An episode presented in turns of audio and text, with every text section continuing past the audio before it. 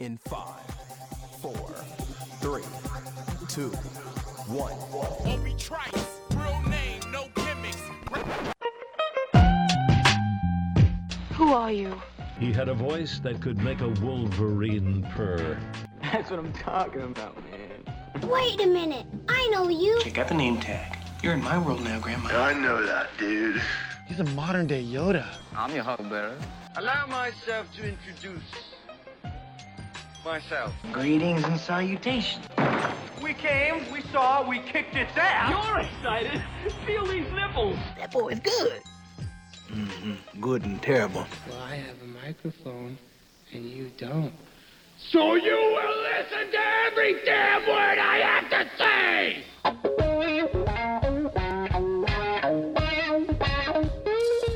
This is the Mike Rutherford Show on the Big X. Sportos, motorheads, geek bloods, wastoids, dweebies, they all adore him. They think he's a righteous dude.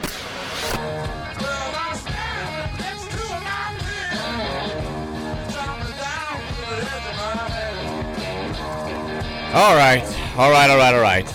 Welcome in, everybody. It's the Friday edition of the Mike Rutherford Show, Friday, July 8th. It is a rainy day outside, but the classic old person saying, and you know you've reached a certain age when you have to say this, we really needed this rain. I feel like there are there are like four stages of life. It's, uh, you know, you, you're born, you're a baby, there's adolescence, there's the, I guess, young adulthood, there's the stage of your life where you say, we really needed this rain, and then you die. Like that, that's pretty much it. Now I'm at that stage. That's that's that's how it goes. Uh, we had Sean Moth in studio yesterday. We had so much fun that we're bringing him back again today. Sean, how are you? Thanks so much for coming back. You know, I woke up this morning. I thought to myself, I don't know if we talked about this yesterday, but I just remembered, and I need to just talk about it that the Colorado Avalanche won the Stanley Cup. So I just had to get that out of my system. You know, there's one stage you missed after the rain stages. Gosh, I really enjoyed that fresca, which I think we talked about last time I was here. But yeah, it's funny. I, I, I looked outside. I'm looking at my lawn thinking, oh, it's going to need to be mowed much sooner than it was before. So it was it was much needed. I talked about this before too, because there's there's supposed to be kind of semi bad storms tonight, and I used to love a good storm growing Oh. up, and now with two young children, my fear of the electricity going out one is at an all time high. Yeah. What what are we gonna do? Like like the kids are gonna wake up, it's gonna be just constant screaming. You can't live like that. And then two, there's this gigantic tree in the house behind us, and we live in an area where we have seen like three huge trees in the eight years that we've lived here uprooted and like falling over. And if it comes over, it's like right on, you know, where I sleep and Virginia sleeps and where, where John's is currently now sleeping. We moved him down to like the old nursery. And, you know, you, like dad panic just sets in. Like Yeah. you just like start, like anytime Yeah. it rains and gets a little bit windy, I'm like, oh, like I've got the classic just dad anxiety looking out the window constantly. And it's just not fun anymore. So I'm, I'm gearing up for that tonight. Yeah, I, there, there's a, a borderline where I no longer get excited, and that's when the, the, the siren goes because my wife, who was born in Iowa and then grew up in Orange Oh. County, California, Yeah. she and her sister went back to visit grandpa and grandma by themselves for the first time when she was like 12 years old, and they had to go in the basement. And when they came upstairs, grandpa and grandma's house was gone. Her parents were still in California. You know, there weren't cell phones, there weren't any sort of communications in the mid 70s, so it was just chaos. And so she gets a little triggered with very good reason anytime that it gets to the, the tornado status. But I love a good thunderstorm. And growing up in Colorado, uh, you know that the afternoon thunderstorms roll in pretty much every afternoon during the summer at Yeah. some point, and usually it drops the temperature about 15, 20 degrees. It's brilliant. Big rumble of thun- downpour, quick, gone, no humidity, dries up. First thunderstorm I get in Louisville, I'm like, oh, this is awesome. Yeah. It passes. I open the door to go outside, and I'm like,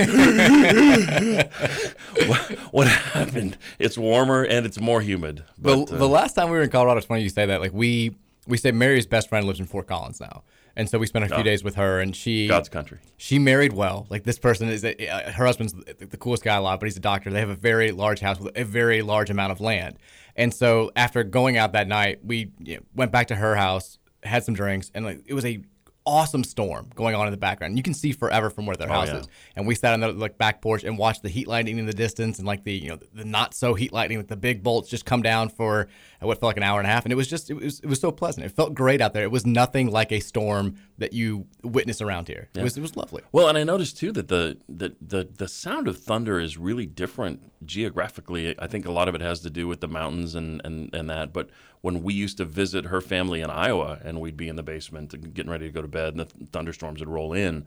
Like the thunder just, it, it had a more harsh feel to it, whereas in Colorado it's just kind of a rolling rumble. Like it, it just, you know, it, Yeah. it, it's it's very odd how how things differ, but. Yeah, I, I love a good thunderstorm, but I can sympathize with you. That's uh, the tornado that hit down toward Glenmary was literally half a mile north of our house. And I was in Tallahassee with the baseball team. and my wife and son have the three cats somehow corralled into the closet, uh, you know, under the stairs because we don't have a basement. And yeah, it's it's not ideal. But hopefully you, you get through that okay. And if the tree does fall, it just finds a really good path. That's the hope. well done. Uh, if you want to text into the show today at any time between now and 5.30 when we'll check out for the week, hit us up on the Thornton's text line at 502-414-1450. And a reminder, if you haven't downloaded the Refreshing Rewards app from Thornton's, first of all, what the hell are you doing? It's going to save you money at the pump every time you need to fuel up. And who like what time have you ever needed to save more at the pump than right now? But if you need more reason, more of a nudge, how about this? It's the Summer Cash Bash event going on at Thornton's all summer long, and every week they're giving away 10 grand to a lucky Refreshing Rewards member. And at the end of the summer, they're going to give away a grand prize of a 2022 Chevy Tahoe. Could not be easier to to enter. Sean Moth shows me his Thornton's Refreshing Rewards app right there. He's a, he's a member. He's entered. He may win 10 grand. Who knows? Uh, but all you have to do, pull up the app, click on the Summer Cash Bash icon to enter, and you're good. It's all over. You're done. You're in, you're in. And if you want to become a Refreshing Rewards member, it could not be any easier to get signed up. Just text rewards, all one word, to 80313, and you're enrolled. You're good to go. You may win 10 grand. Uh, the first text that we saw today was was Mike at the start of every show, and it was the, of course, the the Wooderson. All right, all right, all right. How do people feel about the all right, all right? Like I don't, I don't it became a thing. I never really intended it to become a thing. I basically just started doing it to like let Trevor know to turn down the music because I'm ready to start talking, and I, I didn't want to just be like, "Welcome in," like and just droned out by the music. So I would say, "All right," and like just kind of let it known, and then it just became a thing. I don't know if it's cool. I don't know if it works. I don't know if if people just hate it. Let me know uh, on, the Thornton text line. We'll uh we'll, we'll figure it out. I appreciate the change in cadence. It's not all. It's not the McConaughey. It's not the same. No, it's it's different every day depending on my mood. It's a barometer. It- it and that's what I appreciate. It sets the tone. First three words out of your mouth, you, you get, you're like, okay, Mike's in a good mood. Okay, Mike, Mike's had a rough morning. I, Well, I, like started it. changing it up too because Trevor would like count how many I would do. He like he, he'll put his hand up, and when if I do like the first all right, like he'll do one, two, and then I, it just inspires me to do more. Like, and because I wanted to just be like, all right, let's start the show, and then it became Trevor kind of pushing me to, to do more. But I don't know if people like it or hate it. I haven't gotten much feedback there. But I, it was not intended to be a McConaughey thing. It just so happened to to, to work out that way. We've got uh, obviously the conference realignment stuff is continuing to go. It's still the topic du jour. It feels like we've been talking about this for three months when in reality it was just a week. The one week anniversary was Thursday. Um, it- it's just because there's not a whole lot else going on, and it's rare for one topic to define you know every radio show in college sports markets for an extended period of time, and that's exactly uh, what's been going on. This was my big thought driving in today, actually, because yesterday two things happened. One, we had the swim swam report, which has now been kind of widely torn down. People are like, this is not actually happening. But it got us doing one thing in particular that caught my eye. We were debating the merits of swim swam, right? Like I, I start the show, I preface the comments on the article, on the report by saying, like, this is the biggest college swimming publication. They are a respected publication. They've got 112,000 followers. They send me emails about what Louisville swimmers are doing all the time. They get stories right. Like this is not just some, you know, again, like realignment fan 24 7, 69 Twitter account that popped up two months ago making up stuff to get followers. The second thing, after the show ended, I went home and I saw the Florida State site that works under the Sports Illustrated umbrella, but like the equivalent of our friend Matt McGavic, uh, Louisville Report. It's their Noles game day or whatever it is. And they put out the story that just says Florida State, you know, sources, Florida State looking at potential jump to a new conference. And it's like, well, yeah. But but it's a clicks bonanza. And it got me thinking today. I kind of feel like I need to get in the conference realignment scoops game, right? Oh. It's the easiest game to get into.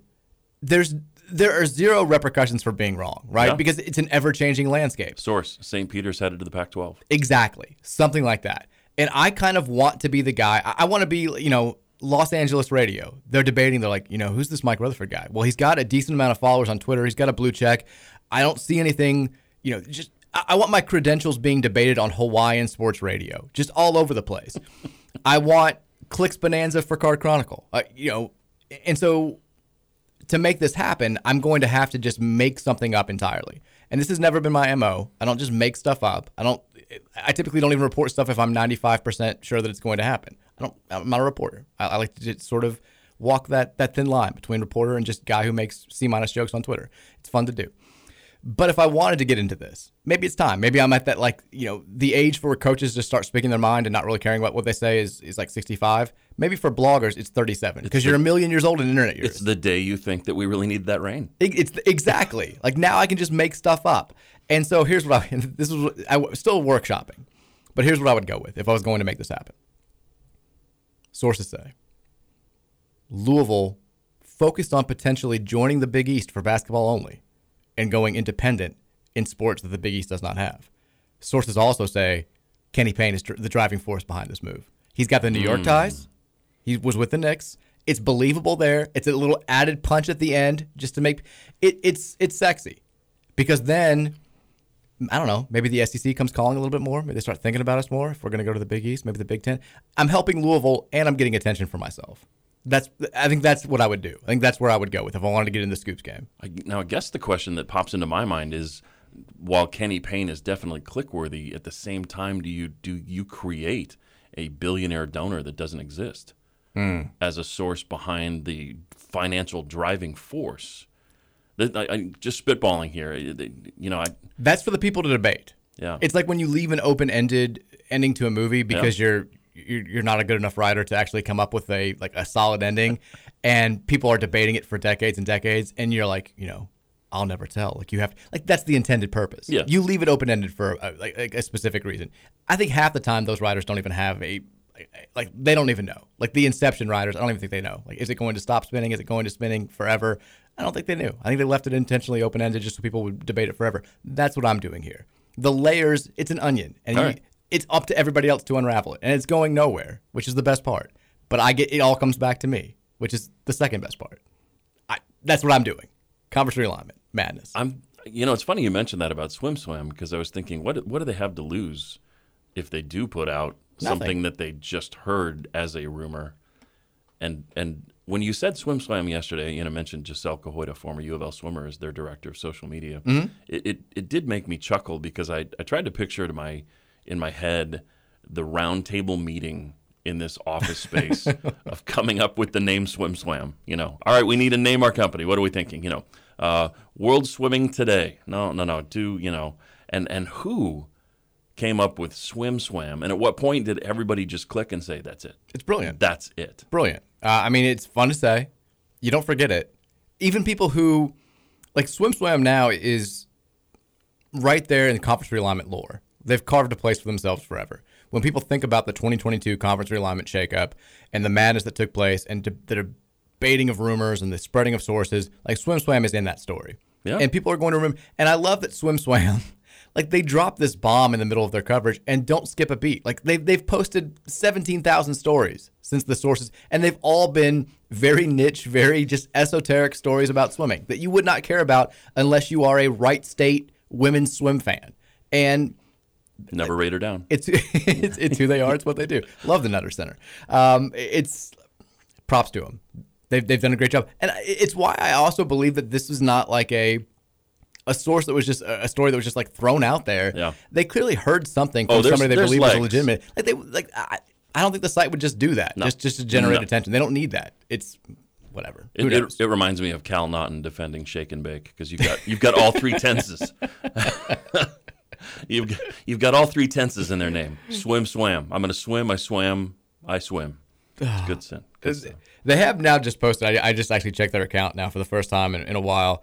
They 27 minutes ago they did post a what is the ACC's grant of rights and why does it matter, which is a very clickbaity like trying like SEO grab because people are are interested in, in what this grant of rights exactly is. How easily can it be broken? Why was it put into place? Why the hell does it last until 2036? What, the language seems a little bit iffy, but that once again is right there in the middle of international sports arbitrator Alexander Danilovich arrested by Belarusian police, and NC State women returning three NCAA scores as their fifth years for the upcoming season. Like that's you know, props to swim swam. Let me ask you this. Sure. And you maybe talked about this, so it's unfair, and if, if you have, disregard. But did did you speak at all to Packer and Durham?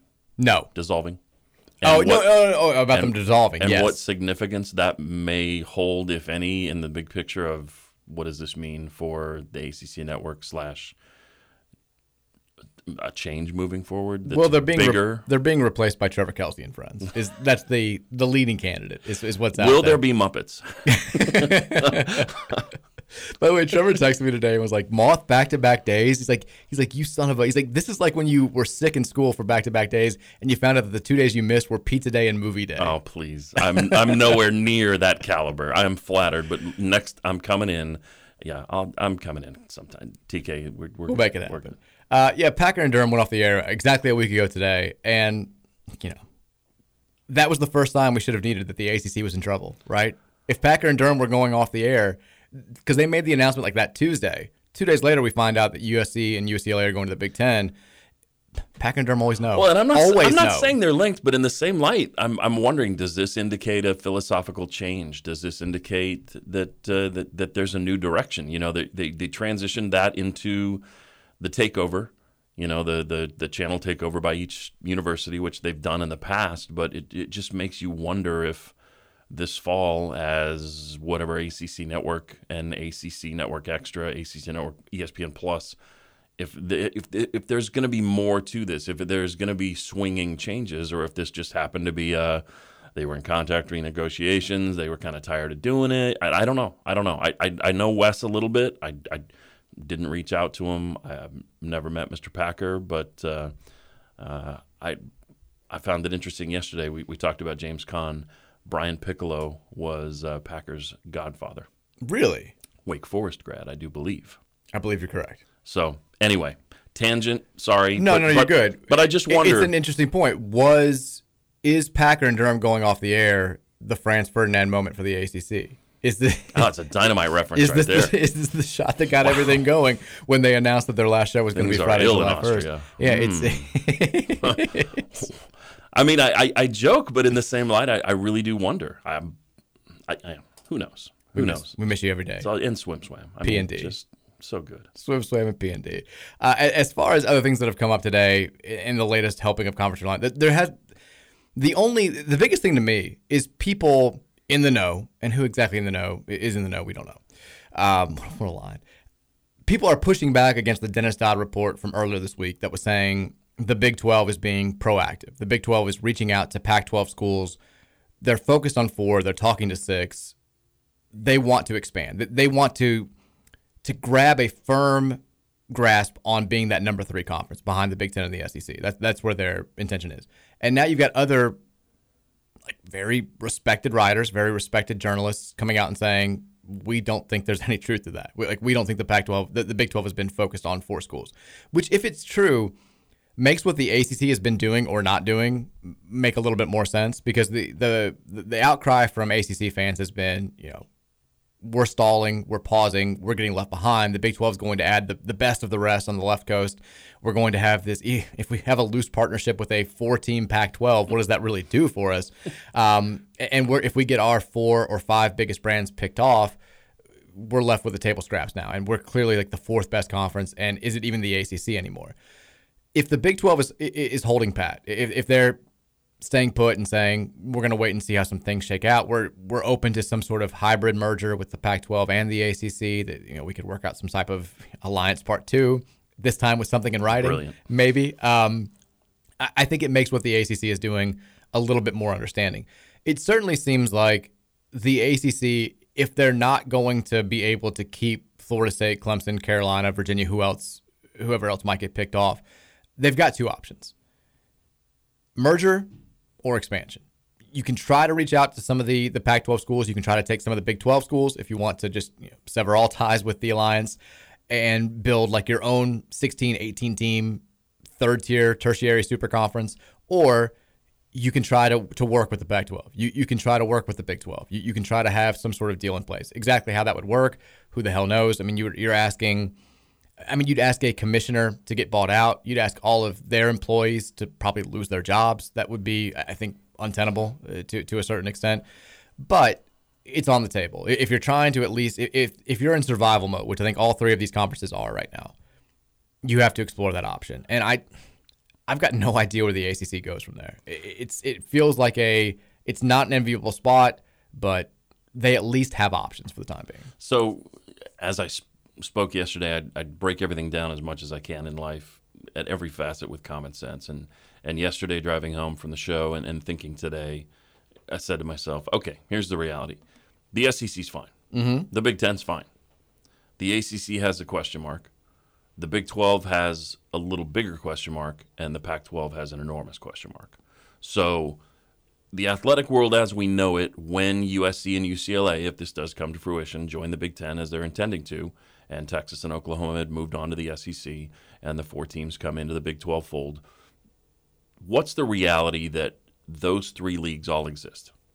And so then I'm thinking, okay, we're going to have to look at who's available in terms of non power fives to expand. And obviously, Houston, Boise State, uh, UCF taken off the board, uh, and Cincinnati, you know, you've still got a BYU, you've still got campus size enrollment and potential funding that I think could survive in a, you know, like a USF. Uh, maybe a San Diego State. I, I don't know. Yeah. I'd, I'd love to think my alma mater could be involved, but then you're getting into Toledo's and App States and Sure. Western Kentucky, no offense, toppers. I don't know if you could put a number on how many schools could legitimately make the jump into the Power Five right now that aren't Power Five or going to be soon and be competitive. And if there are enough of those schools to sustain conferences that the SEC is going to number what? We're at 16 once they get everybody added. The ACC sitting at 14 slash 15 the Big Ten, which this gets more confusing because they I have stupid names.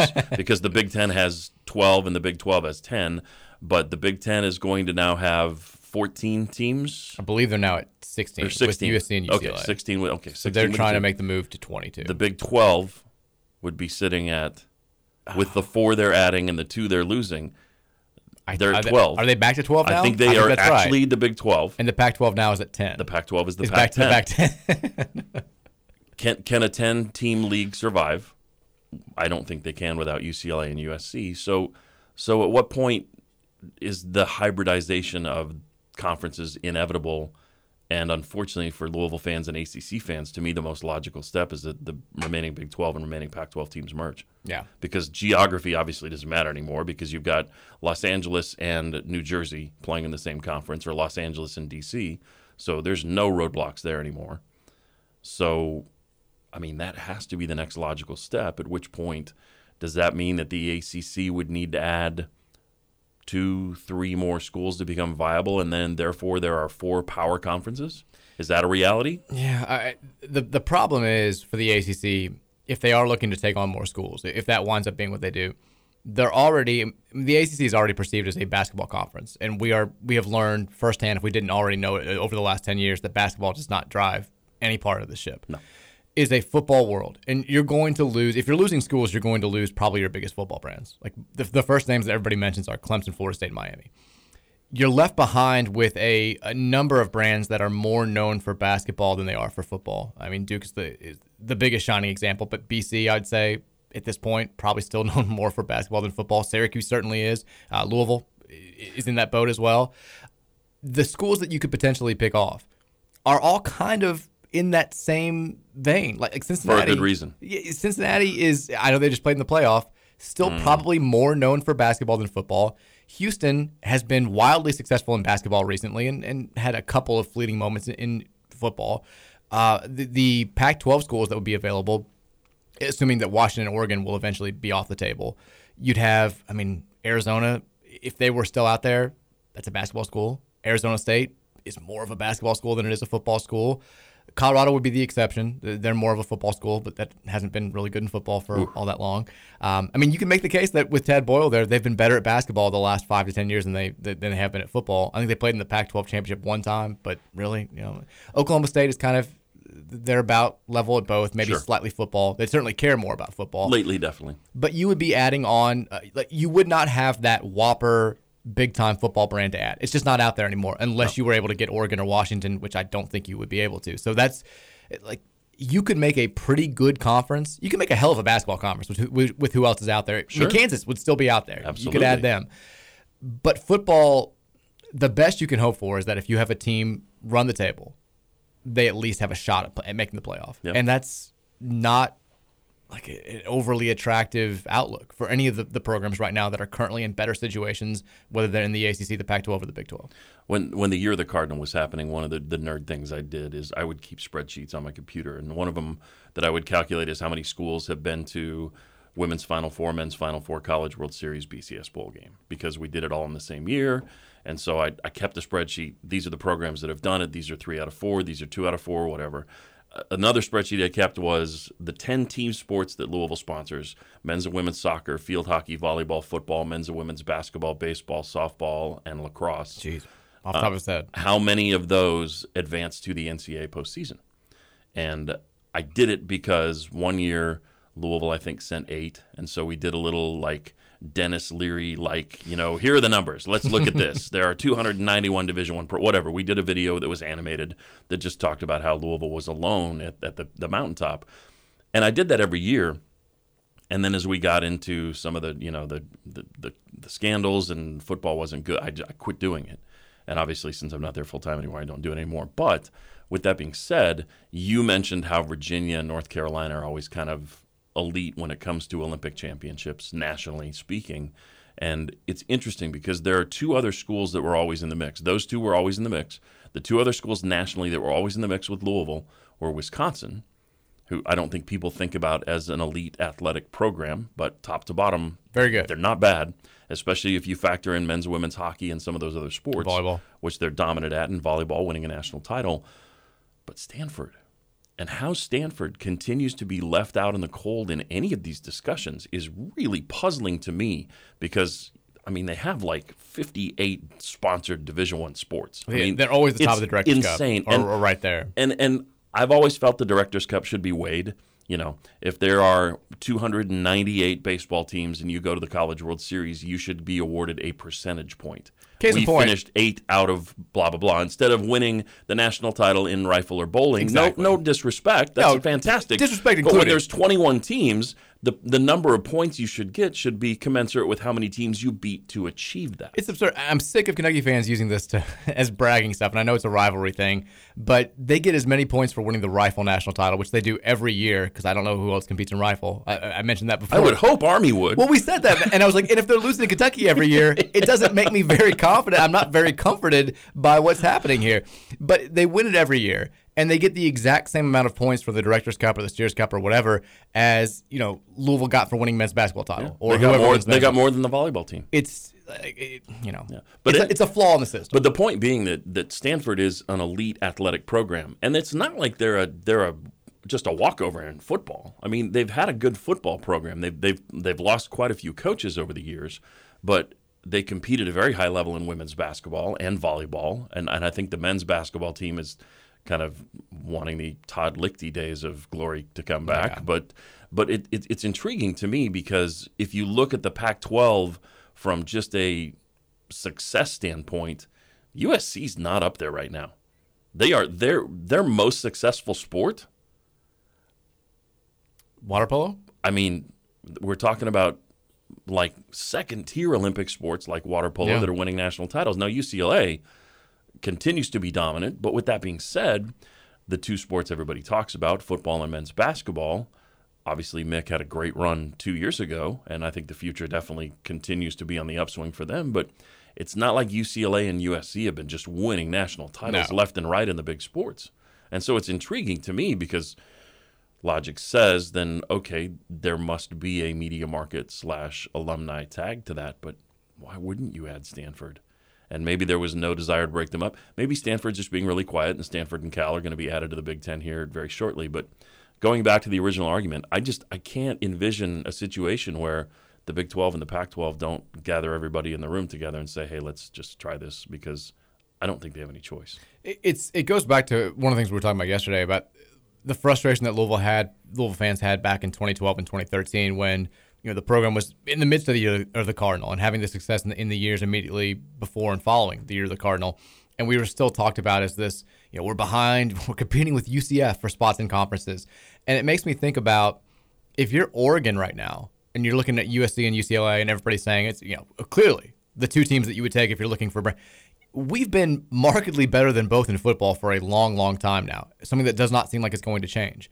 Money, we've got the head of freaking Nike funding our program and doing everything he can to make us like the Nike program.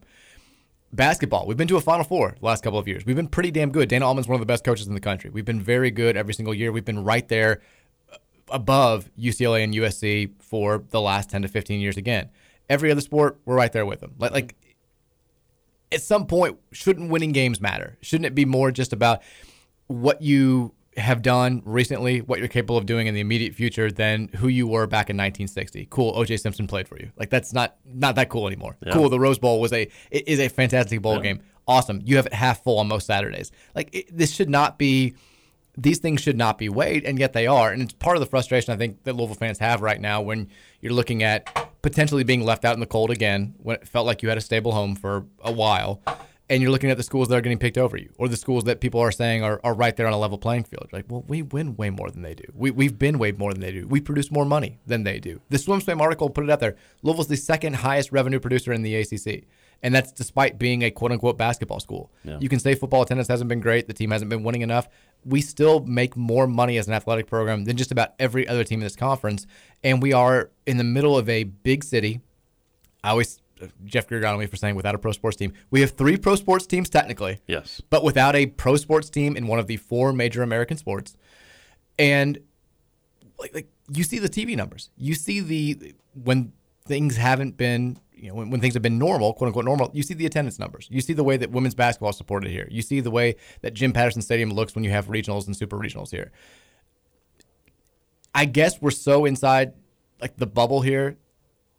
You just want to pull somebody in with you and just say, like, look at this. Like, yeah. like, like look at this. Don't compare us to Maryland. Yeah. Don't, don't compare us to Central Florida. Don't compare us to BYU. There's a lot going on here. There's a lot to like. And it's frustrating that apparently people outside of Louisville can't see that.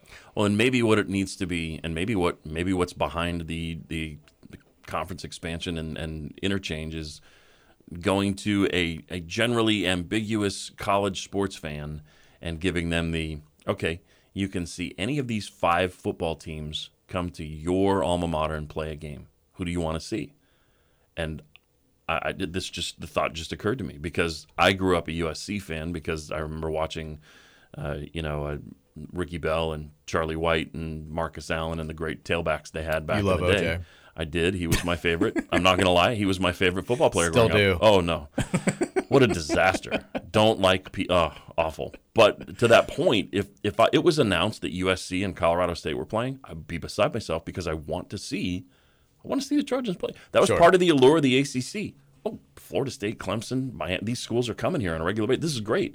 And it, it's part of the allure of a non conference football schedule. Like, I, I, can't tell you how many times I've heard people brag about Texas and Penn State and coming to Old Cardinal yeah, Stadium. I mean, it's a big th- deal. They are a brand. So, who, who do you want to see?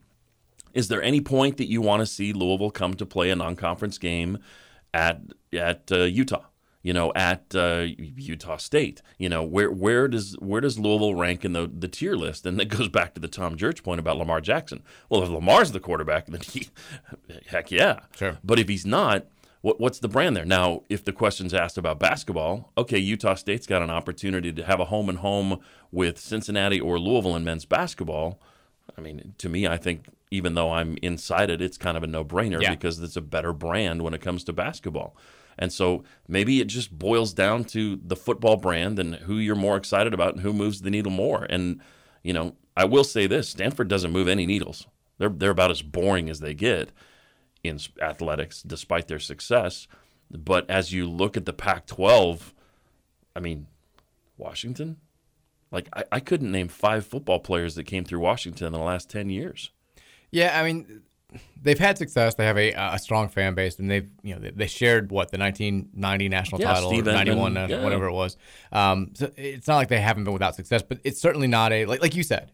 If we were welcoming a program into Cardinal Stadium, I'll give you anybody in the Pac-12 as it exists right this moment. USC, like, no that, that's who you want to see play. Like that's you, and you want to see that helmet and in your your sec- stadium. Your second choice is probably the Bruins.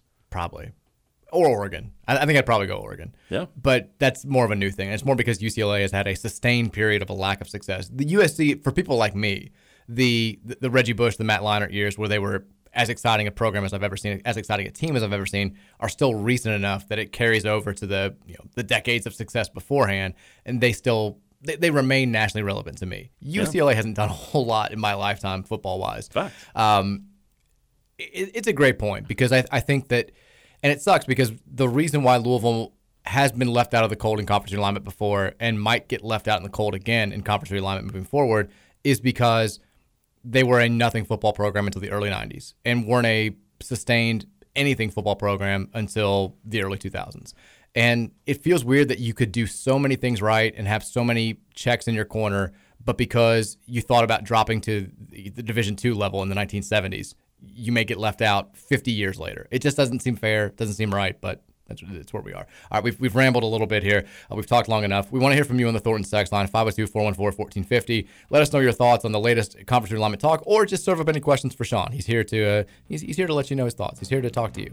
Hit us up. We'll take your text coming up after the break. It's the Mike Rutherford Show on 1450 The Big X.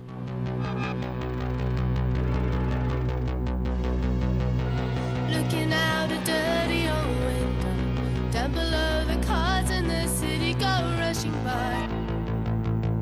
I sit here alone and I wonder why.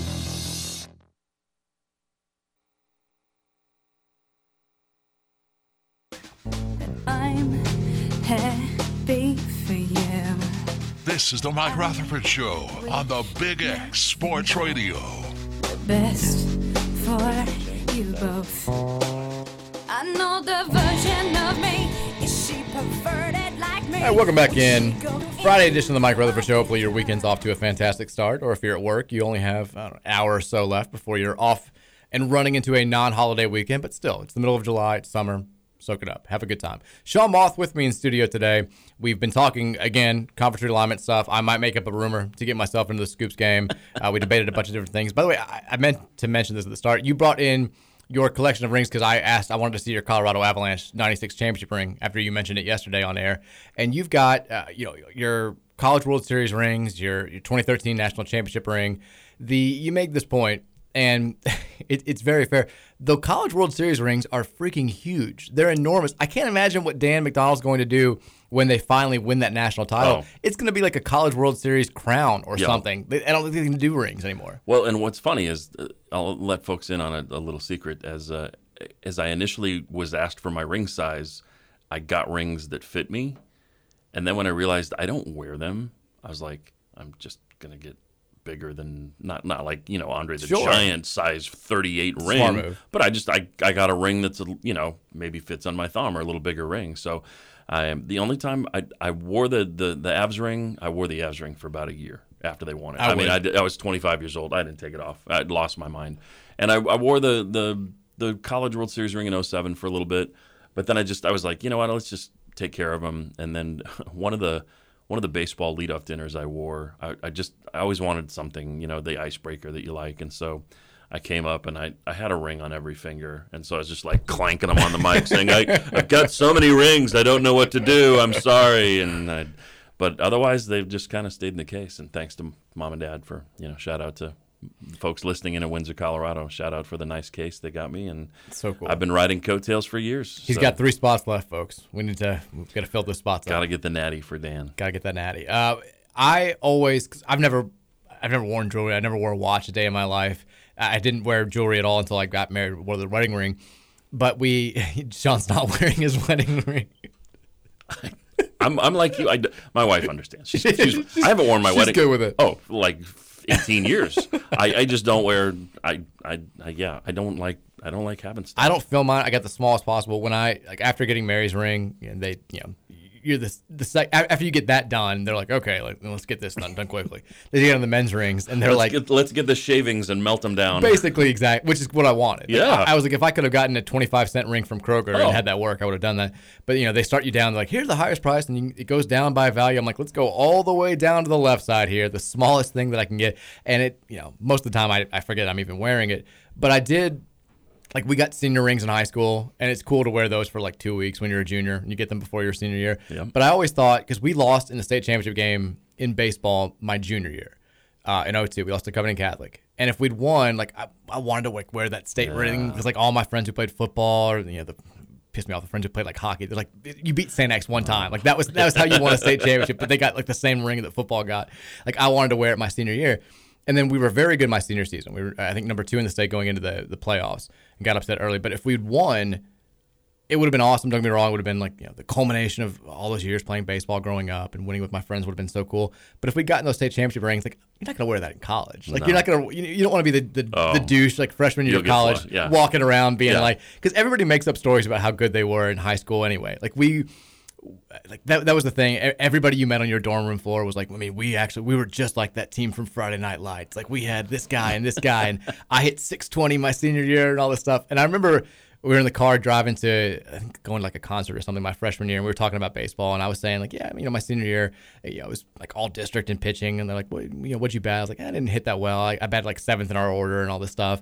And like one of my buddies in the front seats from Chicago was like, can I just thank you? For like for like saying that because everybody we meet is like I hit I batted fourth and I hit 45 home runs and I was an all state quarterback and it just you know it, it- to add to that having a state championship ring would have just not been a, a, a cool thing. Well, and I think it's a fact that no matter what level of athletics you compete at, your your nature is to remember your greatest moments and be able to recite numbers. Yeah. it doesn't matter. Like I, I could recite. I'm not going to recite it because it's not important. But it's it's it's just interesting that that facet and yeah, the the, the Dan ring. I uh, I hope we I hope we see it come to fruition. I think it's gonna happen. I think so. I this think year so. should be good. We- didn't talk a, lot about, and I will get the text line here in just a second. We didn't talk a whole lot about baseball this season, uh, you know, ending at Texas A&M, which I always it, it, uh, it shouldn't bother me as much as it does because I've been dealing with this for a long time. But it does when you get the fans that are out there like, well, we can't can't win the big game. I get excited about baseball every single year. I'm like, one team wins a national title, Yeah. and let's let, let's keep in mind Louisville started the season out of every top 25 poll. They were picked to finish, I think, fifth in the ACC Atlantic Division. They win the division once again. They are a, a top 12 national seed. They win the regional. They go like, like they played to their seat, if you want to use a basketball term. They got beat by the fifth best team in the country on their home field in two one-run games. It was a big time bounce back season for the program after missing the NCAA tournament for just the second time since Dan got here. And it, it has to be mentioned. It feels like excuse making, but that 2020 team that had their season taken away by COVID was on pace to be uh, easy to make the case strongest chance we've had at winning a national title. Like they were best weekend rotation, loaded with draftees. You lose a lot of those guys. And you don't just bounce back from something like that, especially when you don't have a normal offseason to install the culture that has made this program so successful on a year to year basis. So to, to get back to the, our winning ways, I- think was no small thing this past season. And like we sort of danced around a little bit yesterday with the College World Series predictions, I think I've seen two different top early top 25 polls for next year that have Louisville in the top five. It feels like a year where the expectation should get back to this team can get to Omaha. This team could be the one. Like I, I know it, it seems like it's like that more times than not, but Dan gets unfairly punished for being so damn consistent. And the, the fact of the matter is, and we have debated this with the KRC guys, it's very hard to win a national title in baseball. You have a lot of programs that have had a lot more history of success that have been to many more college world series that have been doing this since the 50s that haven't gotten the job done that haven't won that big one and it just takes hell i mean Ole Miss was the last team in the field this year the very last team to make the tournament it takes getting hot at the right time. You can have the right assembly uh, of talent. You can have the right head coach. You got to get a few breaks. You got to get hot at the right time. You got to have the right draw. And louisville's been close. They just have not quite gotten there. And next year they should be right back in the mix. Well, then let's say this, I, th- th- and there's a lot to, to unravel right there. The, the first thing is Dan is number one in college baseball in active winning percentage. not bad I mean, I, I don't know what else you can ask for in any situation. A program that had been let alone a tournament team that got had- here. Let alone a team that had been to the tournament once. Colorado State has been to the College World Series. They haven't had baseball since 1989. Like there are programs. When I got here, this was shocking to me, and I, I, I was not a college baseball aficionado. I watched the College World Series because I grew up in a family of sports fans when it was on, but I had never been to a college baseball game until I had to work one at Louisville. But you know, my perception of the game was such that I figured every school just had guys that were in the big leagues over the course of time because you just do. Yeah. Louisville had had one guy in the big leagues when I got here in 1999, His name was Fred Koster, a name you probably recognize because you know athletics. He was a four sport superstar, and he played for the Philadelphia Phillies for a third of a season in 1939, if I'm not mistaken. He went on to become a pretty well respected, uh, I think he was an SEC football official. Uh, anyway, Fred Koster was the first great athlete at U of L. Our next big leaguer was Sean Green from Male High School in 2004, maybe 2005. That was it. Yeah. And I'm looking at we're playing Murray, we're playing Morehead, and again, no no disparaging these programs at all.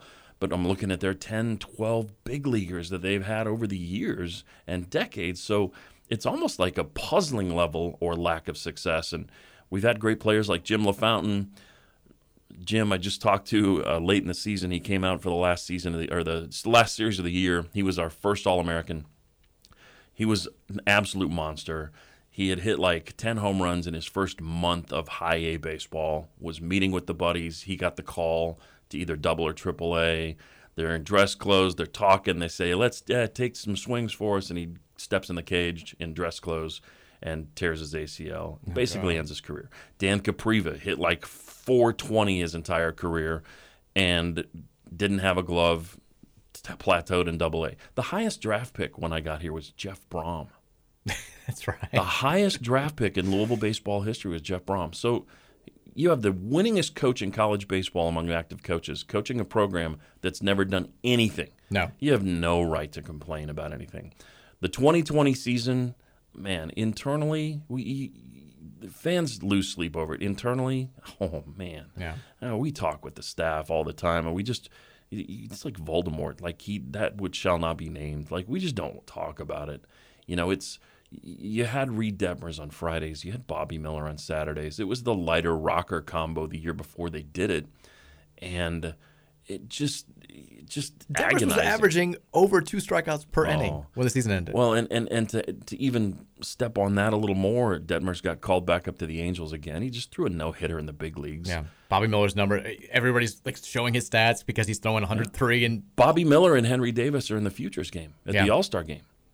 Like the, these two guys were on the team together in 20 with Detmers and oh, I don't know, Alex Binelas, Lucas Dunn, Luke Brown. I mean, Levi Usher was hitting over 400 and was the Levi Usher we thought he was going to be. Like the the stats that year and the the the convincing nature with which we were winning, and it, it gets really lost in the shuffle too. But Michael Kirian was six for six in saves and hadn't given up a hit.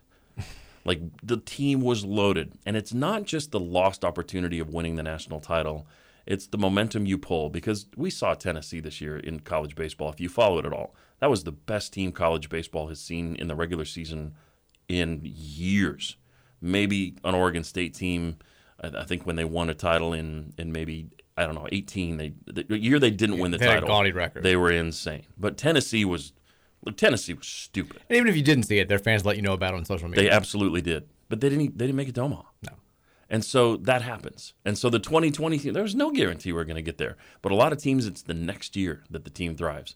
Vandy did it. Virginia did it. A lot of programs have had that year. They don't win it, and the next year they do. And I've seen it in college basketball too. I go back to the Arizona teams. Damon Stoudemire left, and Miles Simon wins a national title. I mean, it's it's odd how some of those things work. But uh, Peyton Manning, Tee Martin. I mean, the point is, is that yeah, maybe it wouldn't have happened, but 2021 was going to be special regardless if you carry that momentum. And I've, I've been on the show here, talked about it before.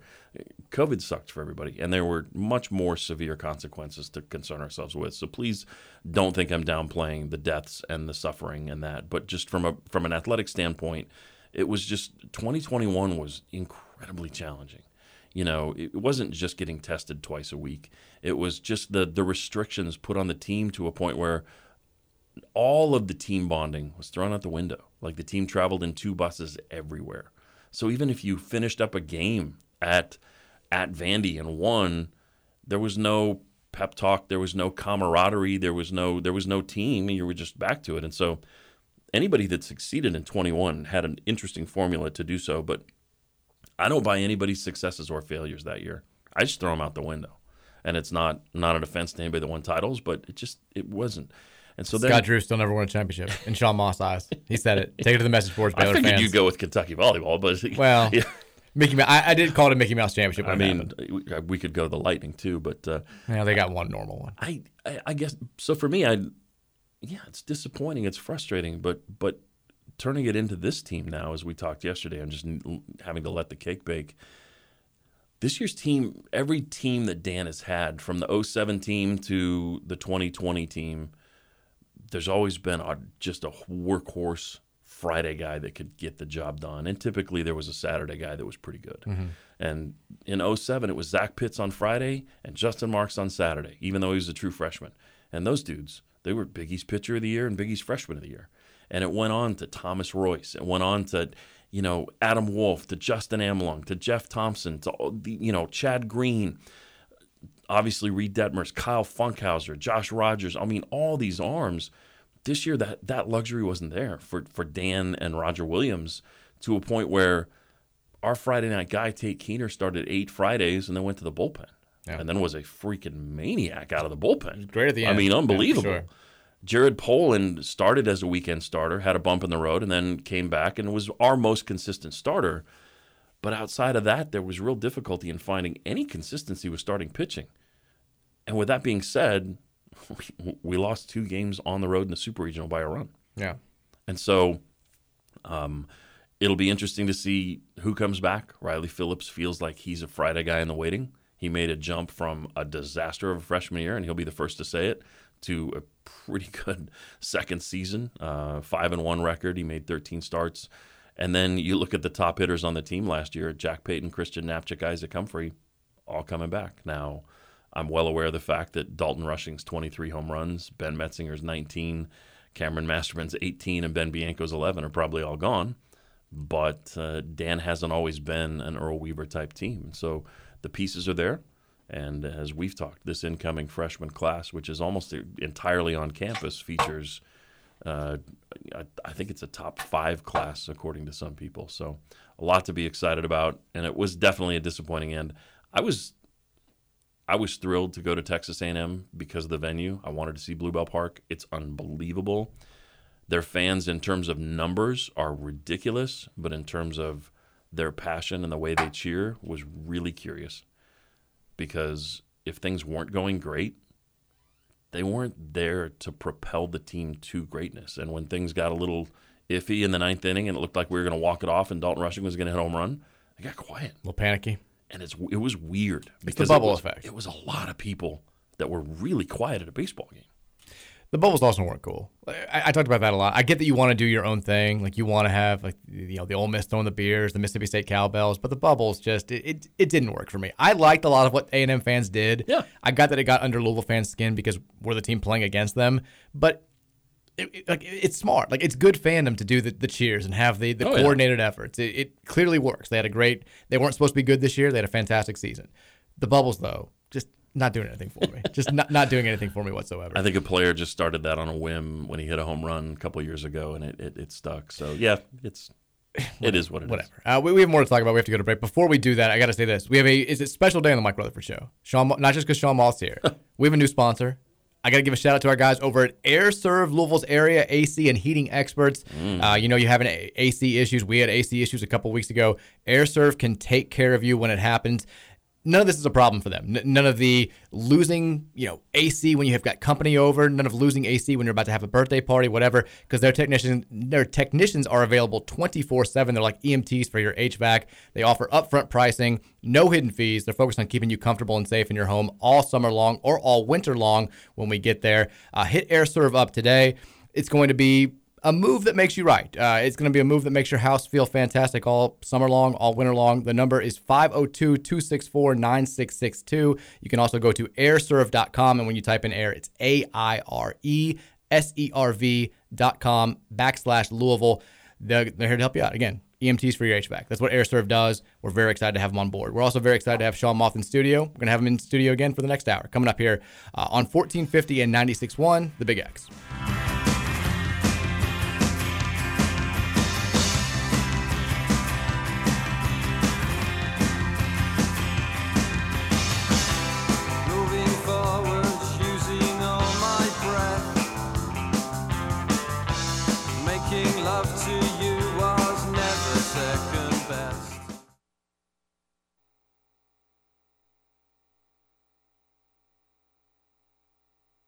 I can't get the computer to play the music.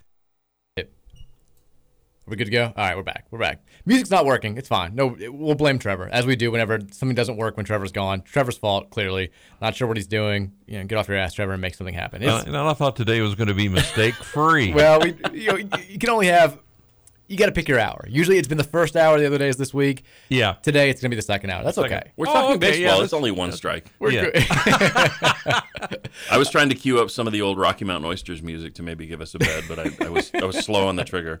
It's hour number two of the Mike Rutherford Show here on 1450 and 96.1. We do have Sean Moth in studio once again today, uh, having some fun. We, we want to go to the Thornton sex line now. We've kept you guys waiting long enough. 502 414 1450. Talk some realignment in the first segment, talk some Louisville baseball in the second segment. So we'll get to your questions here. Uh, Texture says U of L baseball under Dan McDonnell has been spectacular. Anyone who complains about U of L not winning it all yet is clueless and foolish. U of L baseball has improved almost every year under DM and become a powerhouse program. COVID took away possibly his greatest team. This year's team was unranked preseason and made it to the Super Regional. It makes me want to pimp slap some fools. there Well, you go. There we go. Uh, it, I- I know I sound like an old man at this point, and this is only going to continue as I get older. That's how this this stuff works. We needed that right. I mean, we've got we've got 15 year olds out there that have never known anything but like this highest level of mm. success Louisville baseball program. When I was growing up and playing around the area, playing with a lot of guys who wound up being on that first 07 team to go to the College World Series, I'm not even sure I could guarantee that I knew Louisville had a baseball team, to be quite frank. I knew when like the best players who were a little bit older than me were going to college or, or getting drafted, they either were going to the draft or they were going to like Spencer Grader was fantastic at Ballard. He went Absolutely. to Kentucky. Um, you know, Chris Burke. Chris Burke, yeah, like, like they weren't going to Louisville. They were Zach going to Tennessee. They were going somewhere else. Um, you know, like the I'm trying to think of who were the, the twins at um, uh, at Ballard. Um, one of them went to Yale. One of them went to Vanderbilt and became Oh, Sowers. Yeah, like they were two years older than me. Yep. Jeremy Sowers almost hit me with a pitch. I thought I was going to die. Like I like Yeah. lay on the ground for a second, just like collecting my thoughts. But like they they weren't going to consider Louisville. No. It wasn't. If you were a top tier program in this area, you weren't considering going to play baseball for Louisville. And now that has changed so dramatically. Where if you're a top tier player in this area and you don't consider Louisville, people are like, "Well, you must not be that good, right?" Like, the best players in this area, the best players outside of this area in the state have been consistently picking Louisville or going pro. I mean, there was a story we were talking yesterday about the draft, the guys we have signed who may wind up not making it to campus because they're going to be so highly drafted, which has become a kind of a thing for U of L baseball in recent years. Like Corbin Dickerson uh, for Trinity, we mentioned him.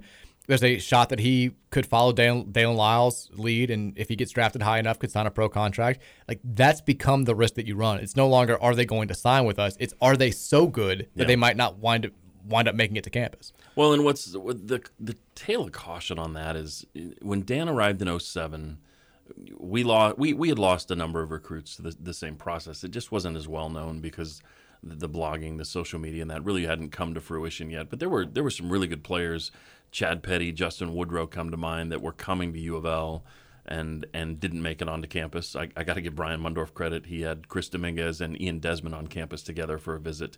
But um, you know, it's it's one of those things where in 07, Chris Lemonis, then the recruiting coordinator, and Dan signed Jake Odorizzi, number one player in the country, USA Today Player of the Year, and he got drafted early and left.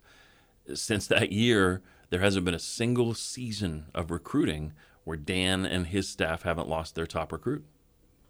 It's happened Jeez. literally every year, and it's one of those things that it, it's a little more under the radar. And, and here's the reason why: Jake Odorizzi was the last one that did anything in pro ball until Jarred Kelenic, who's now with the Mariners, and was the number one player in that class. And they they actually lost the top two players in that class because another kid that uh, kid named Schnell that was in uh, Indiana decided to hit nine home runs in April in high school, and everybody's like, "Oh, this kid's pretty good," and he got drafted in the second round. I mean, that's that's the weird nature of it. You you talked about Forbes down in, in Bowling Green, and so every year he'd he'd lose the guy, but I can list off the names of the guys, and nobody's going to know who they are because they never did anything. You know, we had a, a switch hitting shortstop from Memphis named Jacob Thompson. You know, we had a catcher from St. Louis named Jake Depew. And these kids probably would have been superstars if they'd come to Louisville. And and Daylen Lile continued that trend. Uh, I, I take it back. I said Kelenic. Uh, that 2020 team would have also had Kelenic, and they would have also had. Um, draw, now I'm drawing a blank on a Ballard kid. Jo Adell. Jo Adell would have been in the outfield with Jarred Kelenic, two guys that are in the big leagues already. Right now, yeah. And so that's continued. And Cam Collier, we're, losing. I mean, there's just no question about it. We talked about him yesterday. Young man that skipped his senior year of high school to go play JUCO. I think in his first uh, junior college game, he went. Uh, he walked his first three times and then hit a home run and then closed out the game by pitching the ninth at 95 96. He's 6'2, 210. Dad played in the big leagues. It's a talk now that he might be top three picks in the draft. And, you know, there was a lot of hope that they could get him on campus, but this season progressed and it continued and it didn't happen. There's a pitcher from Ohio named Jacob Miller, and there's a chance the Cards lose him. And, the, and then the list goes on. Uh, Gavin Kilen, a kid from Wisconsin, is a middle infielder only one team needs to like you. And the problem with it is, it's not like once you lose one guy, it's not like the expansion draft. You're like, okay, no more. Everybody else is off limits. I mean, you could be devastated by it, and and it makes for a, a difficult take. But losing kids has been the norm. But the, the the caution tale is that most of these kids don't succeed. And now that the draft is 20 rounds, and rookie ball has been eliminated, when you get drafted in those 20 rounds, you're taking someone else's job to play that year basically. Yeah. You're not going to a team that's being created out of these kids. You're not headed out to, to Billings, Montana to play for the Mustangs. You're not heading out to Colorado Springs to play for the Rocky Mountain Vibes, and everybody on that team's a first year pro player and they're getting to know things.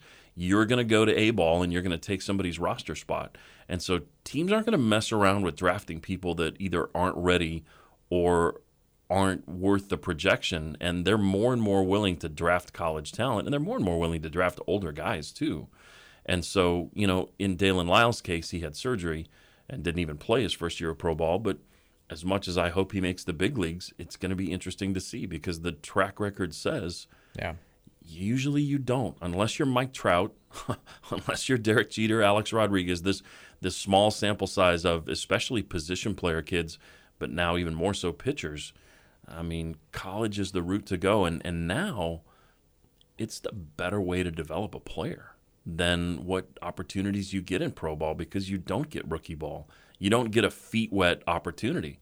Like you're going to go play in high, you're going to play in a ball with you know Luke Brown, who's been a pro ball for two years. You're, you're going to be with a bunch of guys that have been there. So it's going to be interesting to see. I think the sales pitch is really good. I, I wish that name, image, likeness could come into play a little more for baseball because I think it could do a lot. But I also love the baseball platform that says once you're on campus, you're here until your junior Right. year or you're 21. Texture says, and UK fans love to do this. And it's such a. I've gone on this rant before. It's a horrible comparison. Dan and Calipari get the same bleep talk, and both of it's very unfair. To compare John Calipari, who walked into arguably, I'll say arguably, even though you guys would disagree with me, the most storied tradition in all of college basketball. Tons of national titles, well, they, seven national titles before he'd gotten there. Huge fan base, ton of money surrounding the program, every advantage you could possibly have. To compare him to Dan McDonnell, who walked into, as we just talked about, a program that had been to a grand total of one NCAA tournament and won a grand total of zero NCAA tournament games, and say it's the exact same thing for them to be this good and fall short of winning a national title is ludicrous. Louisville's never been, for all the success we've had, never been a number one overall seed in the NCAA tournament. Never been the favorite to win it all. They've been sometimes the betting favorite when they've gotten to Omaha. I think the 2013 team was. And it's not like that 2015 undefeated Kentucky team where everybody thought they were going to get it done and they didn't. It's just you're comparing apples and oranges here. It's just Louisville also as well as they've recruited, they don't have this number one class that's loaded with guaranteed draft picks. We've had guys that have come in here as sort of the third, fourth, fifth best players in the class and have wound up becoming very high level, very early draft picks. It's a totally different scenario. The only comparison that you can make is Louisville is very, very good every year, and Kentucky's very, very good every year. Like that's it. If- Well, and, I'll add two factors. Factor number one is the number one seed hasn't won a College World Series since Miami in 1999. Forever. Being the number one seed doesn't. Really, I mean, that that doesn't give you anything. The Cards have been as high as the two seed, as you mentioned. So so the the four teams that made the Final Four this year in college baseball, none of them hosted a regional. None of them were a one seed in their region. So they were 17 through 36 or whatever, Yeah. in, or 32 in, in terms of seedings. And uh, the the other thing that you look at with, with college baseball is um, let's, I'm, I'm trying to figure out a way to frame this in, in a way that, that, that makes sense. It's well, I'm, I'm going to have to get back to the second reason because I'm not sure how I can put it into to, to sensible terms. But you know, the the the, the to me, um, the better comparison is Jeff Walls. I mean, I, I would think those two are a more similar track, Mhm. and I don't think anybody wants to get rid of Jeff Walls right now.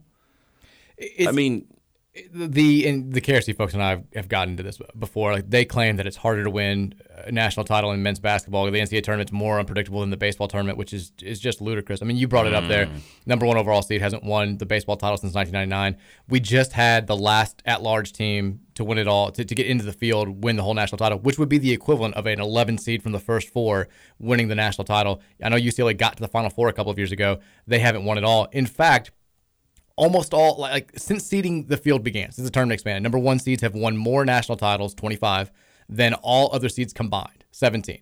One seed almost wins. they- They've won six of the last seven now, with Kansas winning this past year, and eight of the last 10. It is a smart money every single year in the men's basketball tournament is on one of the four number one seeds. The smart money every single year in the men's baseball tournament is not on one of the top four seeds in that field. It's just the way that it works. I mean, you had, Fresno State won it as a four seed, which is the equivalent of like a conference champion who would be seeded between 12 and 16. unimaginable. It's like, unimaginable. It's totally different. Well, and that's part of what the 2020, you know, crying the the tears of regret, you know, is that You never if know. You have two studs on the hill. That's all you need Mhm. because as you get into that format, if you can win your first two regional games, and we had Luke Smith as our third starter that year, Who was damn good. If Luke Smith is your Sunday starter, you go three and on the regional. You go to a super regional as they did in 2019, and you get any offense, 14 to one, 12 to nothing, almost a no hitter from Bobby Miller. Those two guys can can ride you to a national title, and I mean, I can't even imagine if Reid and, and Bobby had had that full season to mature and progress because uh, you look at why Ole Miss won. I mean, their pitching caught fire. Their super regional win in Hattiesburg, they shut out Southern Miss twice, which this was a year of offense in college baseball like we've never seen since the new bats were introduced. So I I laugh. Uh, You know, if if you don't like Dan McDonnell, you think he can't win the big one, then give me your list of your five coaches you think should replace him, and go tell Mike Martin about it. That his 23 times to Omaha and his winningest coach in the history of college baseball, that he's a failure. Texas, when I was at Manual, I remember driving by when they were having the breaking ground ceremony on Jim Patterson Stadium, and I immediately just laughed and said, "Why?" A few years later, we went to the College World Series. The egg on my face has never felt so good. And, and Everybody. and Lelo Prado is to thank for that. Yeah. Lelo Prado saw that happen.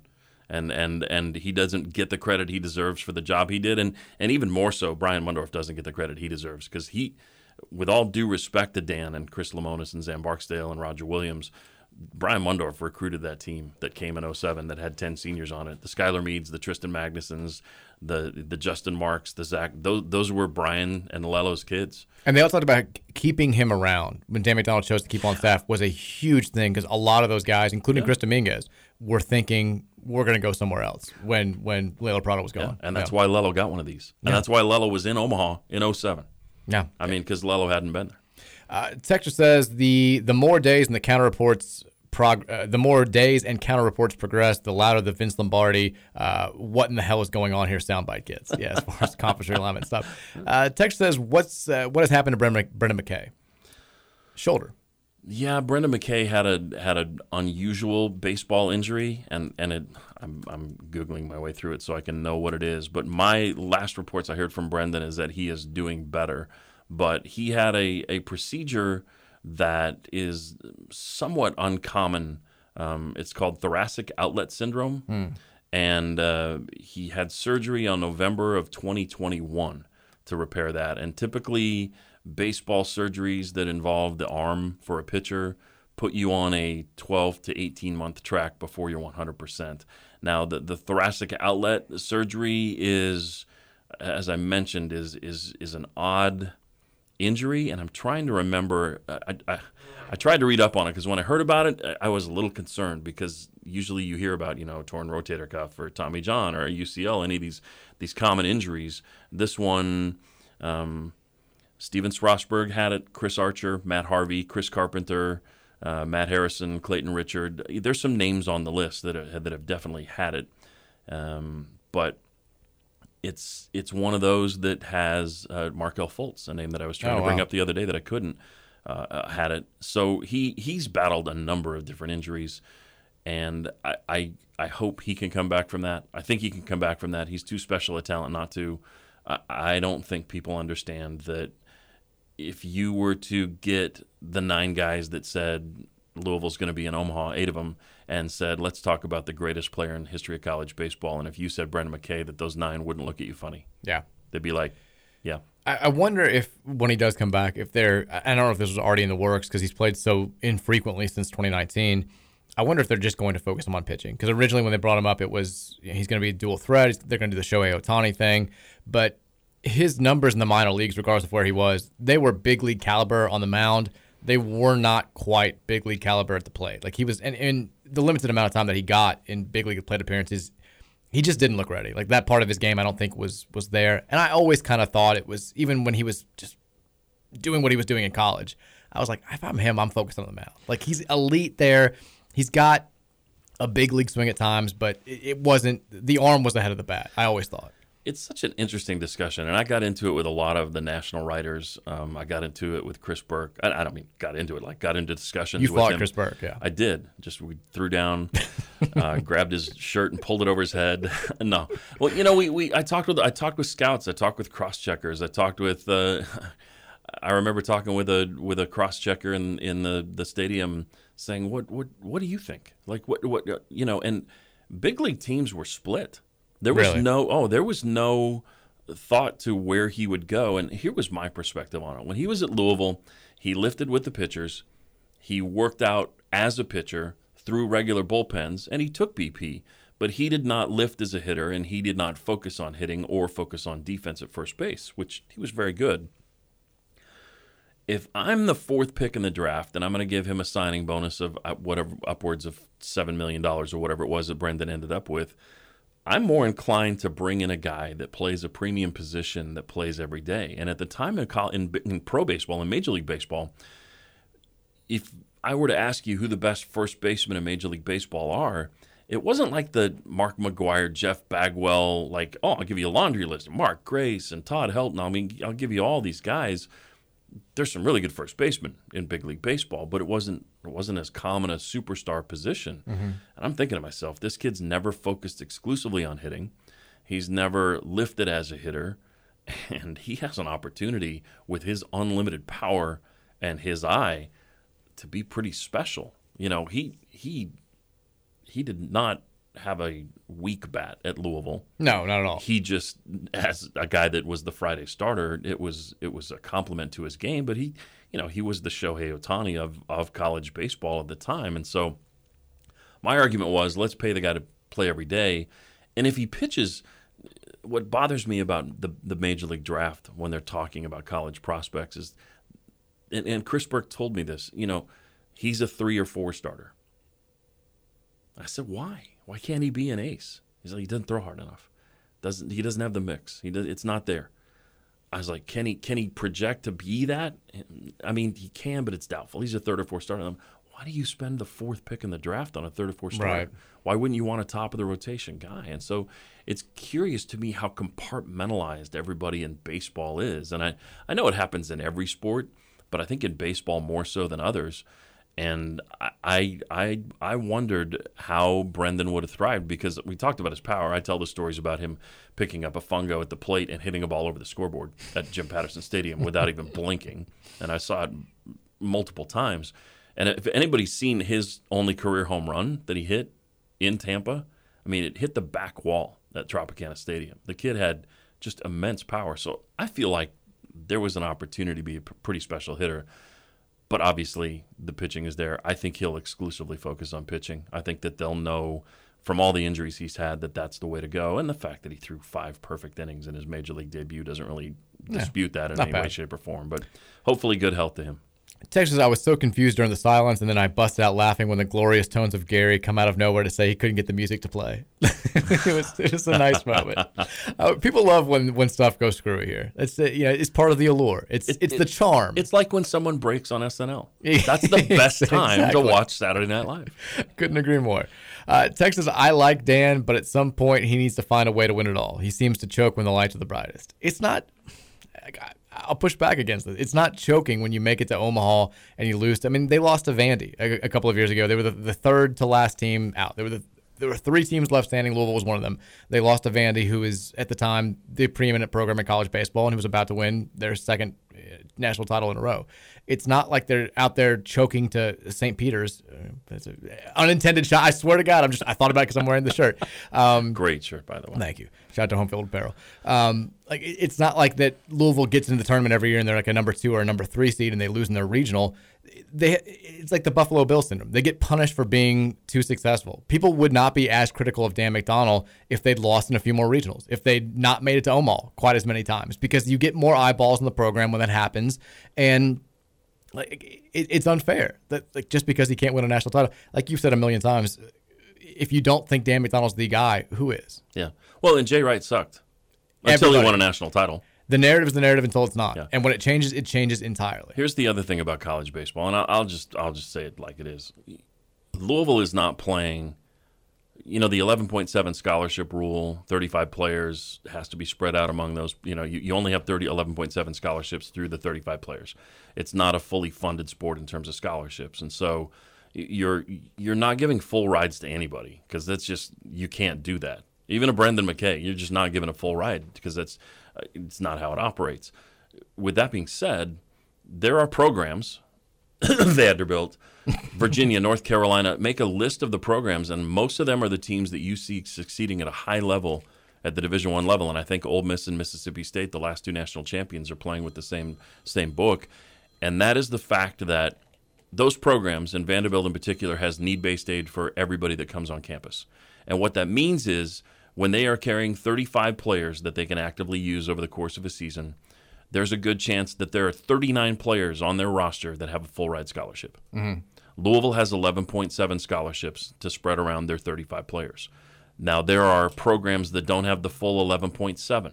There are programs that don't have a second full time assistant. Louisville has those things. But with that being said, there are programs, and, and inside the coaches call it funny money. Well, the Vandy's got all the funny money. Like guys are going to Vandy when they're drafted in the first round because they're getting a free education. And they know that what they do at Vandy with what Tim Corbin's built, and this is taking nothing away from Coach Sure, Corbin sure. and the success they've had, but it, it is a different playing field. That's not to say there isn't need based aid, but it reminds me of why football changed their scholarship limits because back in the in the Tom Osborne heyday, you had the third string offensive line. Every single lineman was on a Future Farmers of America scholarship, and he had 140 kids on scholarship, and that's why they won. And no offense to Lincoln, but that's why they haven't won that much since the scholarship limits were, were altered. sure. And so it's the same thing in baseball. And the national writers don't want to talk about it because they don't see it as that big an advantage, which to me is ludicrous. Some of them, you know, it's kind of an elephant in the room. But there's the, the bottom line is there are plenty of programs academically and athletically that are able to give need-based aid to student athletes in addition to the 11.7 scholarships and that makes it that much more difficult to be able to achieve the other factor and this goes across the board in every sport is guys are getting scholarships handed to them when they're a freshman. And if you can tell me how good a kid's going to be when he's 14 projecting him to what he's going to be when he's 18 and playing at the division 1 level there are plenty of guys that have been in the USA baseball system and oh man they were just all world 13 14 15 16 year olds and they plateau. It's okay.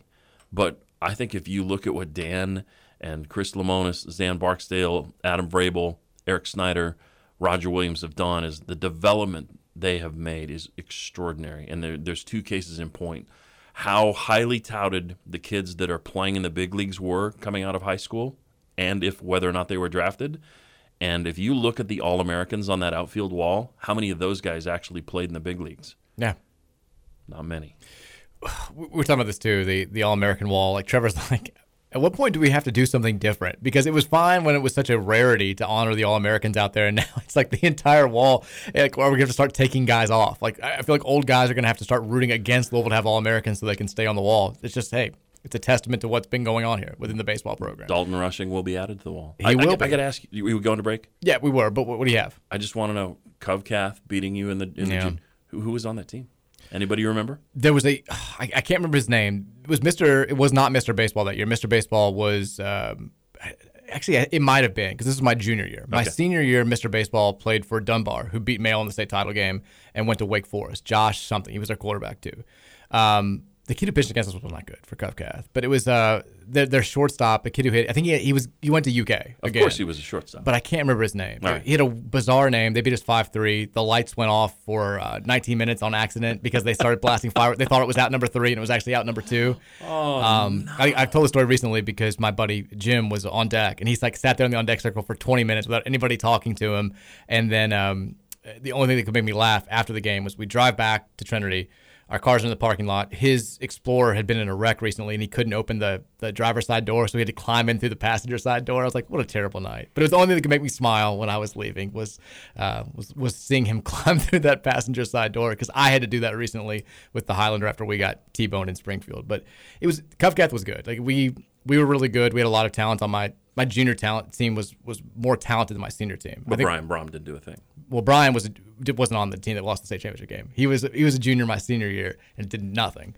Uh, but it was great the year after. It was don't get me wrong. I so I'm told. Got I drafted still, by the Rockies. I still don't believe it, but whatever. Uh, love you, Brian. We'll go to break when we come back here. More nonsense. It's Mike Rutherford and Sean Moth in studio for the Mike Rutherford Show here on 1450 The Big X.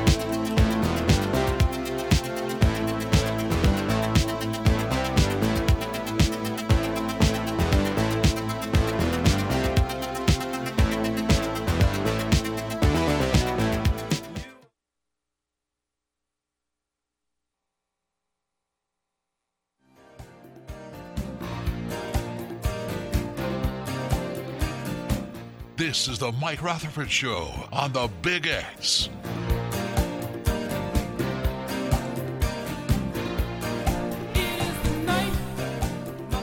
All right, welcome back in. Friday edition of the Mike Rutherford Show here on 1450 AM, 96.1 FM, The Big X. Reminding you again, ShadyRays.com is your place to go for sunglasses this summer because they've got the best brands, the best styles, and the best deals. The best deal we're talking about right now is using that promo code Big X when you check out. It's going to save you 15% off as many uh, items as you purchase from Shady Rays. Go to ShadyRays.com today. Use the promo code Big X when you check out. Uh, and also, if something happens to those sunglasses in the first 30 days, they hook you up with a replacement pair. It's a Shady Rays guarantee. ShadyRays.com all summer long. They're going to hook you up. Uh, Sean Moth with me in studio today. Before we get back into the discussion, a little bit of sad news. I, I just saw. I don't know if you saw the story, Sean. Uh, The there was a family that was downtown Louisville. I think on on Tuesday, and were hit by a driver who I read was on. I think like OxyContin. It was heavily impaired. Was was how it was described. They were hit on the sidewalk. Uh, the the young lady in the family is Ava Jones, who's a basketball star from the state of Kansas who recently committed to the University of Iowa. Um, and her younger brother, I believe, was hit, and both of her parents. And they just announced now that Trey Jones, her father, uh, has passed away due to his injuries. Super, super sad story right there. Uh, hopefully she's okay, and hopefully the remaining members of her family are okay. But that's um, awful news. They were in town for a the big AAU tournament that's going on uh, for women's basketball. Uh, just incredibly, incredibly sad. Yeah, I, I honestly had just picked that up on, on Twitter, and I, I, I impressed that you were able to put it so succinctly, but it just heartbreaking. And and again, the, the hope is that Ava and, and her mom and, and, and siblings can can find health. I, I guess mom's still in pretty bad shape in the hospital. That's what it sounds like. I think she's doing better. Her little brother, I think, has been released. I think he's fine, but the parents I knew were hmm. both in critical condition for a while. I think the mom is still, yeah, not out of the out of the woods just yet. Oof. Yeah. Oof. Scary stuff. Um, let's go back to conference realignment real quick. I, I think I think this is an interesting exercise because I just saw Eric Crawford and Rick Bozich. They put out their lists of you know we're talking about what makes programs great, what makes them attractive during this conference realignment thing, and so they said, okay, let's just go ahead and rank the realignment appeal of all 14 ACC programs. We're going to do this individually and then see how our uh, answers stack up. Um, we've talked about this before. It's it's it's a brand grab. It feels like so you're looking at the biggest brands pretty much in the ACC. They both had the same number one choice when it comes to most attractive, you know, the highest appeal of the programs in the ACC right now? Who do you think they said, and who would you say? And I, I hate even bringing this up, but I'm assuming Notre Dame is not one of Notre them. Dame's We're not- talking 14. We're, talking 14 teams. Yeah. Wow, it's interesting. I, the first thing that popped into my head was Florida State, but I I don't know what what sort of recency bias can give you because it just has not been a, a good run for them. If you look at the recency, then then and maybe it's a it's a Clemson vote, but I I'm gonna say Miami over both of those. They both said North Carolina as number one. All right. Crawford said it's the best known national brand, the number two overall media market, and the most engaged of the big media markets in the ACC. Well, I'll give you two words why. Michael Jordan. I mean, honestly, Jordan Brand. Let's Yeah. let's be honest. I, I guess I'm I'm thinking so football heavy that that from an overall standpoint, yeah, that's the best athletic department in the ACC. It's why I still think like I would put just because it's it, like I think North Carolina's brand overall is the best in the ACC. If that's what we're talking about. If we're talking about just football, then it- it's got to be Clemson. Clemson has to be. I mean, they're the only program in recent years that has broken through that glass ceiling and gone from like, hey, pretty good, tier two, to every year we expect them to be in the playoff or right there on the outside looking in. And not only have they gotten there, you know, they haven't done the Oklahoma thing and just get there every year and lose in the semifinals. You know, they're beating Bama. They're they're Yeah. beating down Ohio State. They're beating down these blue bloods of the sport, and that to me makes them the most attractive option if you're looking at just realignment. But I agree with both Crawford and Bozich in saying if it, if it's just brand, That's fair. brand recognizability, and that's the goal here. Carolina's probably the biggest. Now they had Miami at two. Uh, Rick Bozich had Miami at two, and uh, Crawford had them at three. They flip flopped with with two and three. They they both had Miami, Clemson in that order. Just one ahead Miami ahead of Clemson, the other had Miami behind Clemson. So who do you think they had as number four? This is Crawford had them. They had this program at four. Bozich had them at six. Oh man, you're putting me on the spot. I know. That's what we do. I- You know what's weird is I looked at the list and, and Pitt jumped out at me, but the, there's really no reason for that except I was thinking market size. Would they go Georgia Tech because of Atlanta? They would not. And this is just brand exclusive. Yes, apparently. I mean, so they're not thinking football. They're saying appeal is the way that they're phrasing it. Most appealing programs. Well, does Duke have a pull then in basketball alone just to give them that, that nod? Uh, they, they didn't go with Duke. They've, they've got Virginia at four. Uh, Crawford had them at four. Bozich had them at six. So I guess combined, they had the fourth highest total here. Uh, Crawford's reasoning was top academic reputation, large state university, large media reach, championship basketball, but pedestrian football.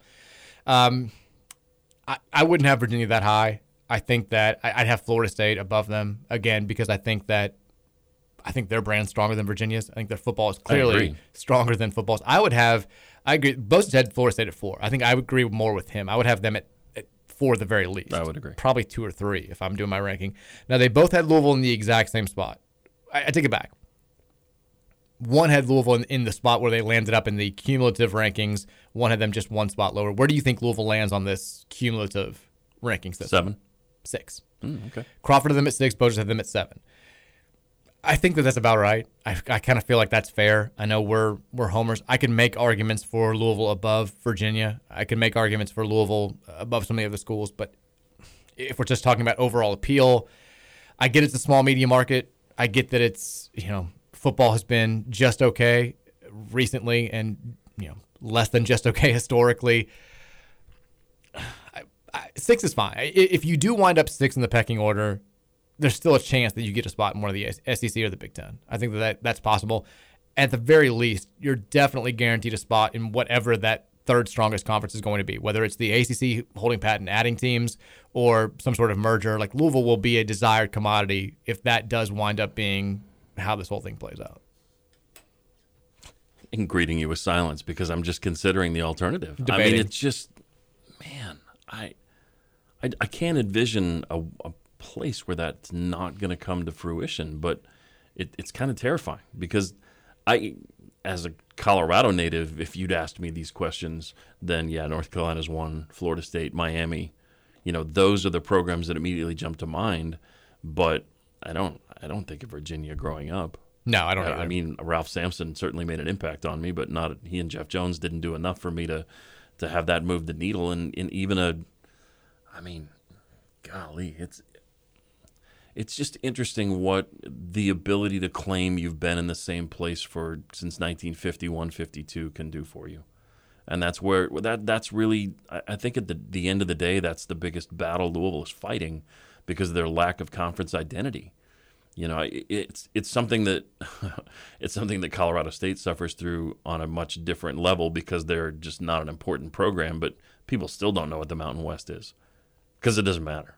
Well, But people, you know, oh, is it the WAC? Is it the Mount. What what conference are they in again? You know, it. it the staying power of the WAC in like the collective subconscious of college sports fans is pretty impressive. I think people remember how insane those football programs were, and when they start to talk about any conference on the West Coast that's not the Pac-12, it's like, oh yeah, are they in the WAC now? Boise Yeah. State, right? I'm like, no, it's not. It's, yeah, well, and not really around anymore. Well, and you know what's interesting about that, and this is not talked about, but the Western Athletic Conference was the first conference to try the super conference route, and it didn't last. Yeah. they because they went to 16 teams. They added TCU. I mean, it was the the, the WAC expansion was insane. But I, I, I'll get us off subject by doing that. I, I just man, from a national standpoint, you know, from a we're in the ACC standpoint, I get what their perspective is, but with all due respect to those three individuals, I just don't know that that's the opinion that's going to. I don't. I don't know if that's the true perception. I don't either. Um, so when you like when we're debating stuff stuff like this, it's always fun. It's always probably necessary to turn to the people who make money off this, and that in this case is Bovada, who has come out with odds for the next school to accept an invitation from the SEC. They put the most likely school to accept an invitation from the SEC next at, as Clemson at plus two fifty. They've got Miami right behind them at plus three twenty five, and then Florida State in third. Um, fourth on the list is Louisville tied with Baylor. Both uh, both of these schools are plus 500. They've got Oklahoma State at plus 600, and then Cincinnati, who is headed to the Big 12 at plus 750.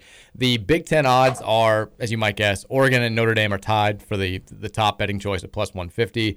Then you've got Washington at plus 600, and then after that, kind of indicating that nobody knows. Kansas is actually the fourth choice on their betting list, which seems insane to me. Um, but Carolina's up there. Cincinnati's also up there, which also seems insane. Arizona, Duke, Oklahoma State, Stanford, Syracuse, Cal, all getting odds. And the stipulation here is they must accept an invitation in the year of 2022 in order to cash in on this bet if you're going to wager. What? How big a mirror do you need to look into if you're betting on this? A lot, a, a, a large one. It's like the guy. I don't know if you saw the video of the guy who was alone at the sports book in Vegas. They took a video of him like sitting there by themself himself with like a beer and a coffee, betting on the Scottish Open, which kicks oh. off at like 11:30 p.m. on the East Coast. I'm like, if you're that guy, like, Bless it's, Here, here's Look inward. I, I hate to stray too far from this, but this is something that was pointed out to me by a coworker when we were talking about Louisville winning a national title in football, and it was the the argument was we don't put revenue into football that other programs do. It's it's just different. So here's a Wall Street Journal article that talks about the 2018 value of a program, monetary value put on a program. I won't get into the numbers, but let me just read you the schools. Texas, Ohio State, Alabama, Michigan, Notre Dame, Georgia, Oklahoma, Auburn, LSU, Tennessee, Florida, Texas A&M. Perennial blue Sure. blood powers. Penn State, Wisconsin, Nebraska, Arkansas, South Carolina, Iowa, Washington, Michigan State, Oregon. We're seeing an awful lot of the big conference names that are still thriving and surviving. Ole Miss, USC, UCLA, 23 and 24, interestingly enough. Arizona State, Clemson at 20, 26. This is 2018. Yeah. Florida State, Virginia Tech, Kansas State, Oklahoma State, Kentucky, Minnesota, Texas Tech, Stanford, Mississippi State, Georgia Tech, Utah, Colorado, Kansas, Cal Berkeley, Miami, which surprised me. Yeah. Texas Christian, TCU, Iowa State, Indiana, Northwestern, NC State, and coming in at number 47, Louisville, ahead of Arizona, Illinois, North Carolina, Maryland, Washington State, Virginia, Purdue, Oregon State, Missouri, Syracuse, Pitt. You know, you read this list and you're thinking to yourself, there's the possibility that only 40 of those programs are going to be involved in this new conference. Yeah, that seems nuts. I don't think it's going to happen. I don't think it's going to be 40 because you can make more money when there's 60. That does seem nuts. I, I staggering numbers. I don't know what to say about that. Um, man, yeah. Let's go to the Thornton text line here. 502-414-1450.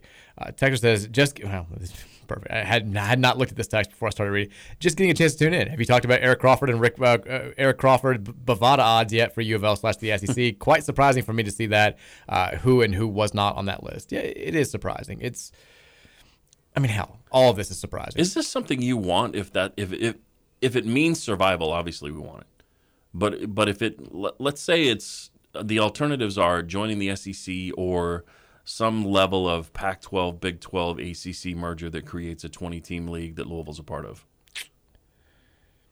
I think you have to say SEC in that scenario. If if it's if it's joining the SEC versus the ACC staying as it is and the Big 12 staying as it is with Yeah. the newcomers, then I think uh, you choose like just the things remaining the same. But you're right. Like it's impossible to make that decision without survival coming into play. Like because that's the main reason why you want to be in the conference right now. I, I think even the members of the SEC and the Big 10 they probably would prefer it not to be a 2010. Nobody wants this. Like like very few people want this to happen. It's like when they tried to do hmm. that Super League in soccer and the fans like revolted and it got shot down in the span of 48 hours. Nobody wants this. But people will accept it because it's better to be safe than it is to be looking down the barrel of a future that is very, very uh, unsteady, and unsure. And that's kind of where Louisville is right now. And it's where, quite frankly, everybody is who's not in one of those conferences right now, who's not one of those 32 teams. It's it's all about survival at this point, which sucks because we don't even know if that's something that we want to survive in. Like, do you even want to really exist in that super conference world where who knows how the scheduling is going to work out? Who knows how the, the, the, the conference championship game is going to work out? Who knows what the playoffs going to look like after all this is said and done? We just there's so much that we don't know, and everybody is so desperate to just make sure that they're going to keep their dollars protected and their brands protected that it's a mad scramble. And hopefully, it's one of those like deals where it's a old school bank rush and the cooler heads will prevail. But uh, life doesn't work like that. Well, the, the irony of all of this chaos just coinciding with Louisville getting stability of joining the ACC Yeah. just is really disappointing. It does. It, it, it's it's not cool. Uh, Texas says you can't make any argument for Lou over Virginia. Well, yeah, you can. Wins and losses. I mean, in football, we've been better than them in football historically, and that's. I mean, at least historically, as far as like the last 25 years, we are more of a known brand than they are nationally in football. I did chuckle a little bit at, at I think it was Eric Crawford that mentioned academics. Yeah. There's some debate about like Matt, Come Matt McGavic was kind of saying the same thing on on uh, Wednesday when he was in here. You think academics are, are going to come more into play than a lot of people are taking them to, into account for? I think maybe in the Big Ten because the Big Ten does sort Yeah. of hold on to that hoity-toity. You Yeah. know, we are it's it's about the way that things were back in 1930. The SEC, no. If, if it's going to benefit the SEC monetarily, they're going to take whoever they want to take. They'll take, you know, uh, Ypsilanti Prep, a school that doesn't actually exist. They'll take the fake school in Monty Bates' dad created, if, if it means it's going to make them money. So, like, I don't buy that at all. But it certainly was something that came into to play when we were talked about as, as joining the ACC. Yeah. And in the end, the ACC chose wins, losses, and money over academic standing. And it's not like it's not like the U.S. News World Report rankings for the other ACC schools has plummeted because they've been Yeah. loosely associated with We, Louisville we moved into the neighborhood. Yeah, we cost Duke the top spot from Harvard. They're still a top 10 school in, in America. North Carolina's still way up there. Wake, Virginia, they're still all way up there. And that's not going to change. And the notion that it was going to, it's, you know, it, it's ridiculous. Like, you invited that dirty person over for dinner. You've tainted us all. I mean- Like, our social standing has been uh, irreparably damaged. Shut up. But that was, that was the mindset. It was, which is absurd. This is sports. Well, that's the thing. Let's not act like student athlete is one of the most bogus terms ever created. Let's Uh, not act like this is at all about academics. This is about athletics. It's about wins and losses. It's about money. And at the end of the day, that's how these decisions should be made. And it's how they will be. The Big Ten won't take a school just because of academic prowess. They're not adding Yale. No. They're going to add a school that, that correctly balances academics and athletics. Yeah, why didn't they add Stanford and Cal? Exactly. I mean, and, and of course, we all remember every time that there's a you know an upset in the NCAA basketball tournament, everybody's like, "Oh, this this upset's really exciting," but it's tainted by the fact that St. Peter's just isn't the academic institution that it should be. Oh, whatever. Get out of my face. Ridiculous. Uh, Texas, I was at the Bats game last night. The right fielder for Iowa had a ball go between his legs. Then he threw to first base when the runner was already past second because the cutoff man didn't get into position. AAA players making stupid fundamental mistakes that I've never seen under Dan McDonnell. The point is, Dan McDonnell's a great coach, and that caller uh, needs to STFU. Sorry, another rant. I can meet up with that texter if needed. there you go. You know, I'm I'm thinking, um, Cole Sturgeon's in town. Is he with the Iowa Cubs? Um, well, it was with was with the Saints. Oh, that's right. Uh, St. Paul Saints. St. Paul was in, and I, I'm now I'm having to dig in and look at that because I'm trying to look at a box score and see. But yeah, I'm pretty sure that uh, Cole uh, got released uh, by the Red Sox. He was a double A, triple A lifer for the Red Sox. Had a really good pro career. Had a lot of opportunities in uh, in uh, in spring training, and then got released. Did some TV for Louisville and the ACC network, and then got picked up by the Twins. And I, I'm pretty sure he's he's uh, he's with the club. I'll try to find a box score to confirm that. We love Cole Sturgeon on the show. Um, Texas, I actually compared Dan McDonnell to uh, more of a Tom Izzo. So would you fire Izzo after all those Final Fours? I would say no. Well, no, you're not firing Tom Izzo. Um, and he's also Izzo's won a national title, but like I've said many times, Kenyon Martin breaking his leg gave him his only national title. If not, Bob Huggins has the title, and, and Izzo's Hmm. the greatest to have never won it. Man, Kmart was good. He was so good. Um, Texas, what's Sean's opinion on Arby's? Oh, wow. I'm really glad TK's not here for this. I uh so Arby's used to have a five for five fifty five deal on their They roast beef sandwiches growing up as a kid. And then there were times where that, that was a sensible you know, that was that was a sensible meal. It worked. And so we, we did that I don't, I don't want to say frequently, we, we did it periodically because economically speaking it was a good move. And I um I, I enjoy a, a roast beef sandwich. I'm to a point now in my lifetime where I will get a Arby's roast beef sandwich once every seven years just for the sake of having it. And please don't hate me, Arby's. I haven't been to Arby's in 15 years. And there was a running joke on one of our road trips with baseball. In fact, it was coming back from, I think it was coming back from the conference tournament in Charlotte that we were a car full of people were deciding where we want to eat. And they always know that the whole Arby's story that I've given. And every time we'd look at an exit to see what was there, there was an Arby's. Every single one. Uh, Now, TK, I will say this the new burger, I will go to Arby's. I will try the burger because I love a good burger. Not a fan. Sorry, just not. Just not a fan. And I try not. To, I really try not, despite my appearance. I try not to eat a lot of fast food.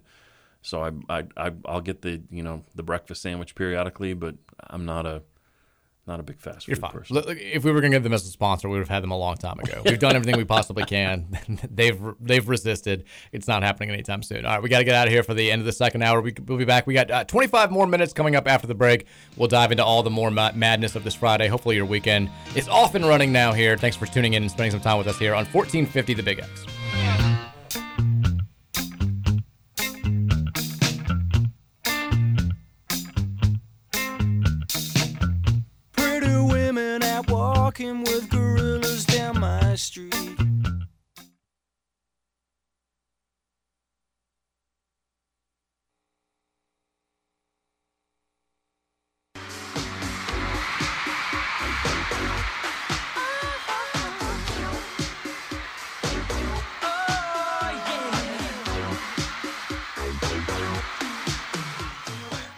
This is the Mike Rutherford Show on the Big X.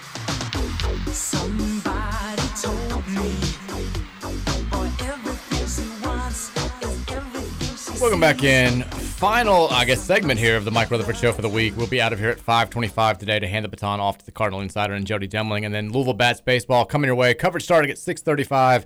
First pitch at 7:05 out there at Slugger Field. Make it out if you can. I think maybe the weather's going to hold off. Check our radar. Make sure. Uh, don't take me. I'm not a meteorologist, not Mark Weinberg, but check our radar before you head out there. But if you can, make it out to the ballpark. Uh, again, we need this rain. So it's okay. We've got Sean Moth in studio here. We've been having a lot of fun these last couple of days.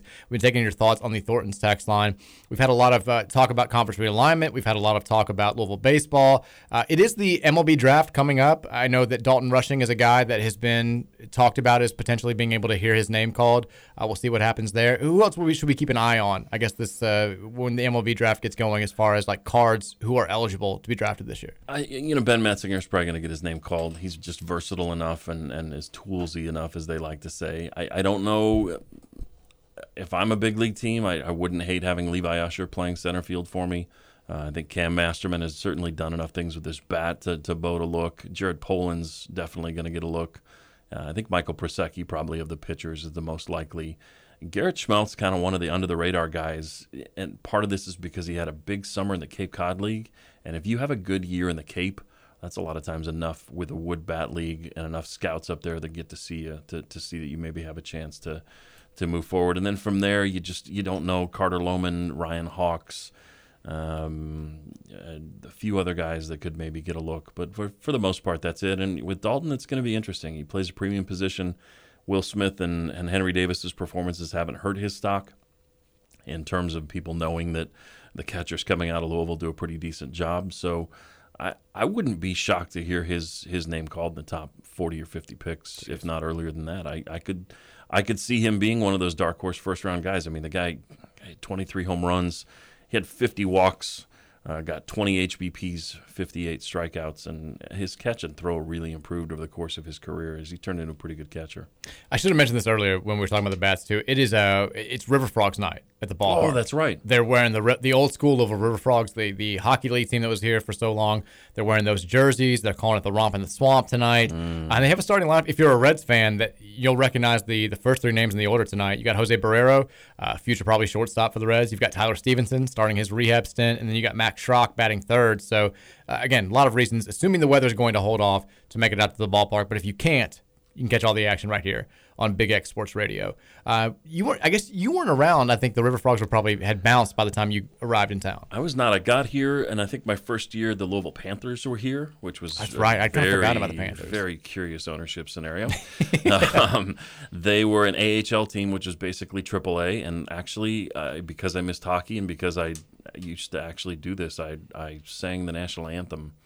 Uh, at a river uh, or a, a Panthers game Nice. at Freedom Hall. It was very awkward though. I, I sang the anthem at a Nuggets and Avalanche game while I was working, and actually made sure it was a Canadian team so I could sing both because I love the Canadian anthem. But when I sang it here in town, it was very off-putting, and I didn't know how it was going to work because I didn't know when to sing because I'd always introduced myself. Like I knew the timing. Like I was now, please join me in performing the national anthem, and I'd walk out on the ice or walk out in the court and sing, and so it was very weird. But it was also disconcerting having sat between the penalty boxes for four years at the Red Line watching NHL hockey at real high level and watching AHL. It was a bit of a struggle, but I made it through. By the way, a couple things. Cole Sturgeon uh, sent down to the Wichita Wind Surge in the uh, the Twins system, so he's in Double A. He was in Triple A earlier this year, so Gotcha. you will not see Cole out there. And I need to ask you: Did you ever see Beverly Hills Cop? I, I, I know still haven't T- watched it. I know TK Still got the slap shot, I know. so I was very proud of that. I actually almost watched it one time, and I can't remember what happened. I don't know if I, I didn't have the the login set up for whatever streaming service Mm. it's on or whatever. Something held me back because I was like, "Yeah, I've got nothing else to watch. I'm going to give it a shot. I will do it at some point. All right. Because he finally watched Slapshot. I'm going to have to watch Beverly Hills Cop. And it's not like I'm actively against it. No, I just have never seen it. Totally get it, and the and the fi- it's a generational thing too. Finally, Glenn O. Rutherford and Glenville on Twitter is just been phenomenal, killing it. and it is loving it. It is amazing. If you have any interest, you really need to follow along. And I've told I've told Mike off the air. I'm just going to throw it out there on air. I'm challenging Glenn, Mike, this talented family of writers to put together the the the Glenville Chronicles and and short stories, a collection of short stories, because I'm I'm seeing the imagination from Glenn O. Rutherford with the with just the, the small paragraphs, the small sentences describing the various scenes around Glenville. I'm I'm looking forward to a short story collection that's going to be a bestseller. So uh, please Somebody's going to talk to Dad. I'm not sure if hobos is the preferred nomenclature anymore. He uses hobos pretty frequently as far as the, a lot of hobos in Glenville.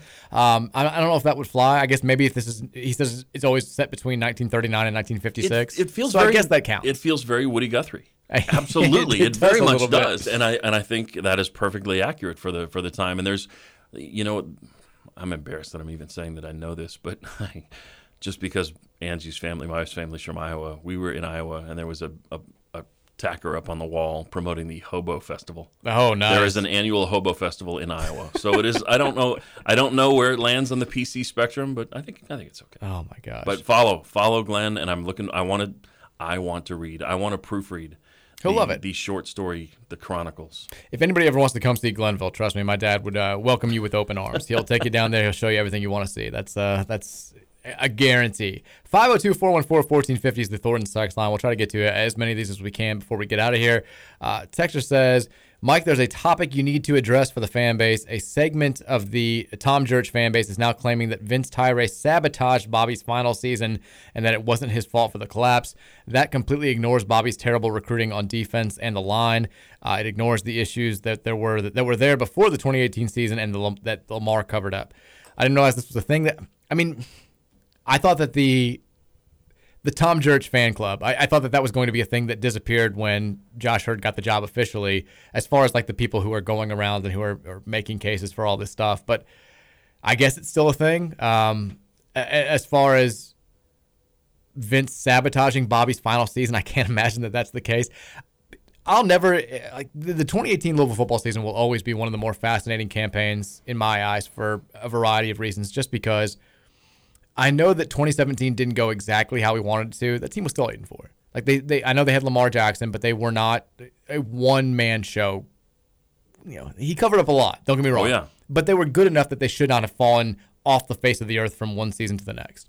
And to go two and ten, to go 0 and eight in the ACC, to become the first Power Five conference defense to give up more than 50 points in five straight games, it has to be an all systems failure. It wasn't just one thing. Do I think Bobby quit a little bit in the middle of the year? Yeah. Do I think the players quit a little bit in the middle of the year? Yeah. Do I think that there was some, you know, just dysfunction behind the scenes? Yeah. Do I know exactly how or why this took place? No. Like it will never make sense to me that that team was that bad. That got to a point from, you know, going into the year, hey, we may be even better with the old traditional offense without Lamar. And worst case scenario, we're going to be like a seven and five, eight and four team again. We'll see. We hope to be even better. I mean, it wasn't just Louisville fans saying this. That was the national expectation for that team. And then to be one of the worst Louisville teams of my lifetime, if not the worst team of my lifetime, it just still makes makes no sense. But I'm not going to sit here and say that, that Vince Tyra was actively sabotaging Bobby. It, it wouldn't work in his best interest. Seems like a really poor choice. It would be, a t- yeah. And if, if that was what he was doing, it didn't work out well in the, the, the long run. It just he had nothing to gain from that. You can say maybe he just didn't like Bobby. They wanted him out. I mean, I, you could fired him if you wanted to. I mean, I'm sure you could have found a reason. You you have the legal background, you know, with your law school resume and that. But I I've never understood, and I, you have to understand too that I, I always got along with Bobby. He and I never had a problem. I I, I respected him in his first stint and his second stint. It was what it was. I never understood how you couldn't legally fight that he could be fired with it with cause. As an employee that signed a one year contract every year yeah. of the athletic department, as a state employee, how that lack of consideration, effort, et cetera, when all this stuff came out about recruiting and the, the relationships and the closed doors. To me, there's ways to be fired with cause that would have gotten you out of the, the, the payout, the buyout. And I, I don't understand the legal system well enough to know why that wouldn't be a case because it sure seemed like, as you said, down the stretch, there was no desire to make things a success. But I, yeah, the sabotage. I, yeah, come on. I, I, don't I don't buy that either. Texas at the Rose Bowl this year, a UCLA player sat in front of us and told me that he wished he could see a crowd like the one Utah and OSU had that day. Yeah, I mean that's UCLA and USC not exactly breaking the bank when it comes to attendance. Like that's it's it's all about the brands, and I guess the brands were strong enough that the Big Ten thought it was time to take take uh, a jump. I, I, it doesn't make sense to me. Well, who and who's been in LA? It's not it's not conducive. No. To going to games anywhere. No, it's not. And I don't I don't know from a gate standpoint how any of the teams draw outside of when the Lakers are firing on all cylinders. I, I really don't. I I I'd be curious to see. I mean, the I, Rams I went, aren't exactly a hot ticket, even I though they're winning Super Bowls. I went to college north of LA for two years, and I mean, it it's a disaster. Driving anywhere, getting from point A to point B is an absolute nightmare. So to plan your day around a football game, not to mention that I'm sure a lot of people that go to school there don't want to stay there. Yeah, for sure. Texas says Nate Robinson is actually the most famous Washington Husky football mm. player. what about Marques Tuiasosopo? Steve Emtman, number one pick in the draft. There you go. Well, Jake Locker. Texas, as far as you doing the all right, all right, all right, I'm okay with it. It lets me know the show has started. I thought it was funny that it hadn't been brought up before. The Matthew mm. McConaughey comparison. Texas, I like the all right, all right, all right. Texas, I like the all right, all right. There you go. Agreed. Three people, that's enough. I'm good with it. Texas, was Josh Heird at U of L when Tom got us into the ACC? If so, does that make you a little more comfortable with conference realignment since he saw how Tom was able to approach it and get us into a top conference? Uh, one, I believe he was at U of L when Louisville got into the ACC. Two, not necessarily just because, kind of like Sean and I were talking about yesterday, this situation is so different than the one Tom was faced, both when Louisville made the move to the Big East, and I mean, when Louisville was trying to get to the Big 12, and when they ultimately got into the ACC. Those, like the repercussions, the goal, the who your competition was, the what you were trying to sell was all so clear. And in this case, everything's murky. You know, is who's interested in you? Is the SEC saying, yeah, we're talking. We're, you're, you're, on a short list. Like this is what you have to show us, though. This is what you have to tell us to to put you over Virginia or over whoever. Probably not. Like you probably don't know. Everybody's playing their cards pretty close to the vest, I would guess. And for Josh, that means a whole lot of kind of sitting and waiting and talking to as many people as you possibly can just to try to figure out what the landscape is. But it's not as cut and dry as it was when Tom was saying, hey, here's why the ACC needs to take us over UConn. That was pretty straightforward. Yeah, I mean, I, I think we, we discussed it and like that. You said it as well as I could. I, I just uh, maybe the plan right now is that you go to Big Ten commissioner, SEC commissioner, and make your case. But outside of that, I don't know, and I don't know if if it comes back to you that you were doing that, and the ACC decides to expand and they decide they don't want you anymore. I, I have no idea. I, it, it's just not. It is not as clear cut. It all sucks. I mean, it, it just does. It, it, it, just does. Uh, Pete Thamel, there's been a lot of talk about, I guess, in the last 24 hours or so. Pete Thamel wrote about this. Um, Jon Wilner wrote about this, sort of saying as much universal criticism as it's gotten, as much as people may have made fun of it, this loose partnership between the Pac 12 and, and, the ACC could actually work. It, it could actually be beneficial. The one thing holding it back is that it has to prove its value in terms of TV dollars. And that may be a difficult sell, especially when you know, the Big Ten is reportedly going to get like a billion dollar deal. The SEC is going to demand a high, it already is demanding a significant amount of money. And if you if it was just the ACC and the Pac-12 doing this, the Big 12 could potentially still be, you know, at least on par or slightly above you. So we'll see. But the fact that people are taking this seriously, I don't know if it's like if it's encouraging. Like I clearly was skeptical of it if it was an ACC Pac 12 hybrid that included the Pac 10, whatever, the 10 teams as is, and like the 10 best from the ACC, I think then it could potentially work. But is it going to be like an actual conference, or is it just going to be something that you do to try to strengthen your profile for the potential college football playoff selection committee? We're we're, we're too scant, we're, we're too scarce on details for me to really I think know how to feel about it. So at that point, I'm just going to make fun of it, which is what well, I've been doing. And ultimately, it just it ends up in Fox and ESPN's hands. It, it really does, which which sucks. Um, people have been talking about, and this will count as your DJ Wagner update of the day. Mm. Uh, what Kenny Payne's been doing because we don't, we don't, get the song. We don't get the song. Gary's out of here. Uh, um, so people have been saying, well, what what is Kenny Payne actually doing? Because Nolan Smith's in Spain, where DJ Wagner is. Danny Manning's in Spain. John Calipari's in Spain. Where's Kenny Payne? Kenny Payne is in Kansas City, if you want to know. He spent all Thursday at the uh, Nike EYBL event that was taking place at the Hy-Vee Arena. Jody Demling of Cardinal Authority had a good breakdown of the, the players that he was watching. The name uh, that was, I guess, on top of that list, and this is a, a name that I want just because it's a player who's top five player in the class of 2023, but I want him because his name's Mookie Cook. Mm. And I like being able to scream Mookie, both in celebration and in anger. Mookie! Mm. Mookie! Mookie! Uh, he formerly was committed to Oregon. He now is quote 100% open. He's decommitted there. He's talked about Arizona, Duke, Kentucky, and still Oregon as the schools that have been the most after him. But now Kenny Payne getting involved here. Uh, other Louisville fans have said maybe this is not a good sign as far as the DJ Wagner front goes. I mean, let's you don't have to jump to that conclusion. We're recruiting. There's more than enough room for two top five guards. Kentucky's still recruiting DJ Wagner. They've got Robert Dillingham. He's a top five guard. Um, we've got Caleb Glenn who, by the way, is playing in this tournament in Kansas City. He went two for seven from the field yesterday and had five points, four rebounds, and five turnovers in a loss. Mm. Um, but there are two other Kentucky high school stars that Kenny Payne was looking at Jacob Meyer, who had been a WKU commit, and also um, Reese Potter, who's a big man from Lexington Catholic. So Payne, looking at all those guys, looking at some of the other big players in the class, that's what he's doing for all the questions about, you know, is he just sitting at home playing video games while DJ Wagner goes to get no, he's he's he's he's out there in Kansas City. He's recruiting. He's doing his thing, and he's trusting Nolan Smith and Danny Manning to represent U of L well in Spain, which I'm sure they are. So there it is. Uh, DJ Wagner update of the day. Texas said I used to be a hobo for Halloween. Oh, I did that once. Did you really? Oh yeah, that's the cheap costume. You know, you just got the most raggedy stuff in the family owned and called it good. Text says interesting piece on KRC today. They mentioned how you keep saying that UK will blow up the Kobe Keenum commitment if he picks UK. He's going to, and they will. While true, didn't Louisville media hype up his recruitment originally? When he changed his dates, I saw people saying that Lou eats first now because he's visiting you all. Uh, your thoughts? I mean, I saw a little bit of that. I, I, I didn't. I, like, Kobe Keenum is not a name that I think the average Louisville fan has been like going nuts over, like Pierce Clarkson has. I think there was a segment of the Louisville media fan media that was saying, you know, he's he had, he was originally scheduled to go to Lexington on June 17th. He bumped that. Now he's going to Louisville. It's the big recruiting weekend. He's here with Pierce Clarkson and the boys and all that, you know, that group. And he went to, I think, Lexington like five days later.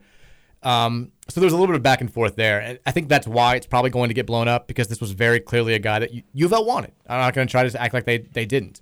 U of L wanted him. UK wanted him. UK reportedly is going to get him. Having said that, he's like a, I think, a top 900 player in the class overall. He's ranked lower than the two offensive lineman commits that U of L already has, and he's ranked lower than the one that Louisville's probably going to get coming up here in three days when Madden Sanker announces where he's going to go. Again, U of L wanted him. They're not happy that they're losing him to Kentucky. I'm just saying that UK is going to make this a bigger deal than they would ordinarily because they've seen the stories out there about we're not getting the guys we used to because of NIL, and they also see what Louisville's doing, and that's frustrated a segment of their fan base. And basically, I'm just saying expect a whole bunch of celebratory typoed tweets with from Vince Marrow over the weekend. That's what's going to happen. A lot of a lot of misspelled words, a lot of excitement, a lot of all caps, a lot of thinly veiled shots at Louisville.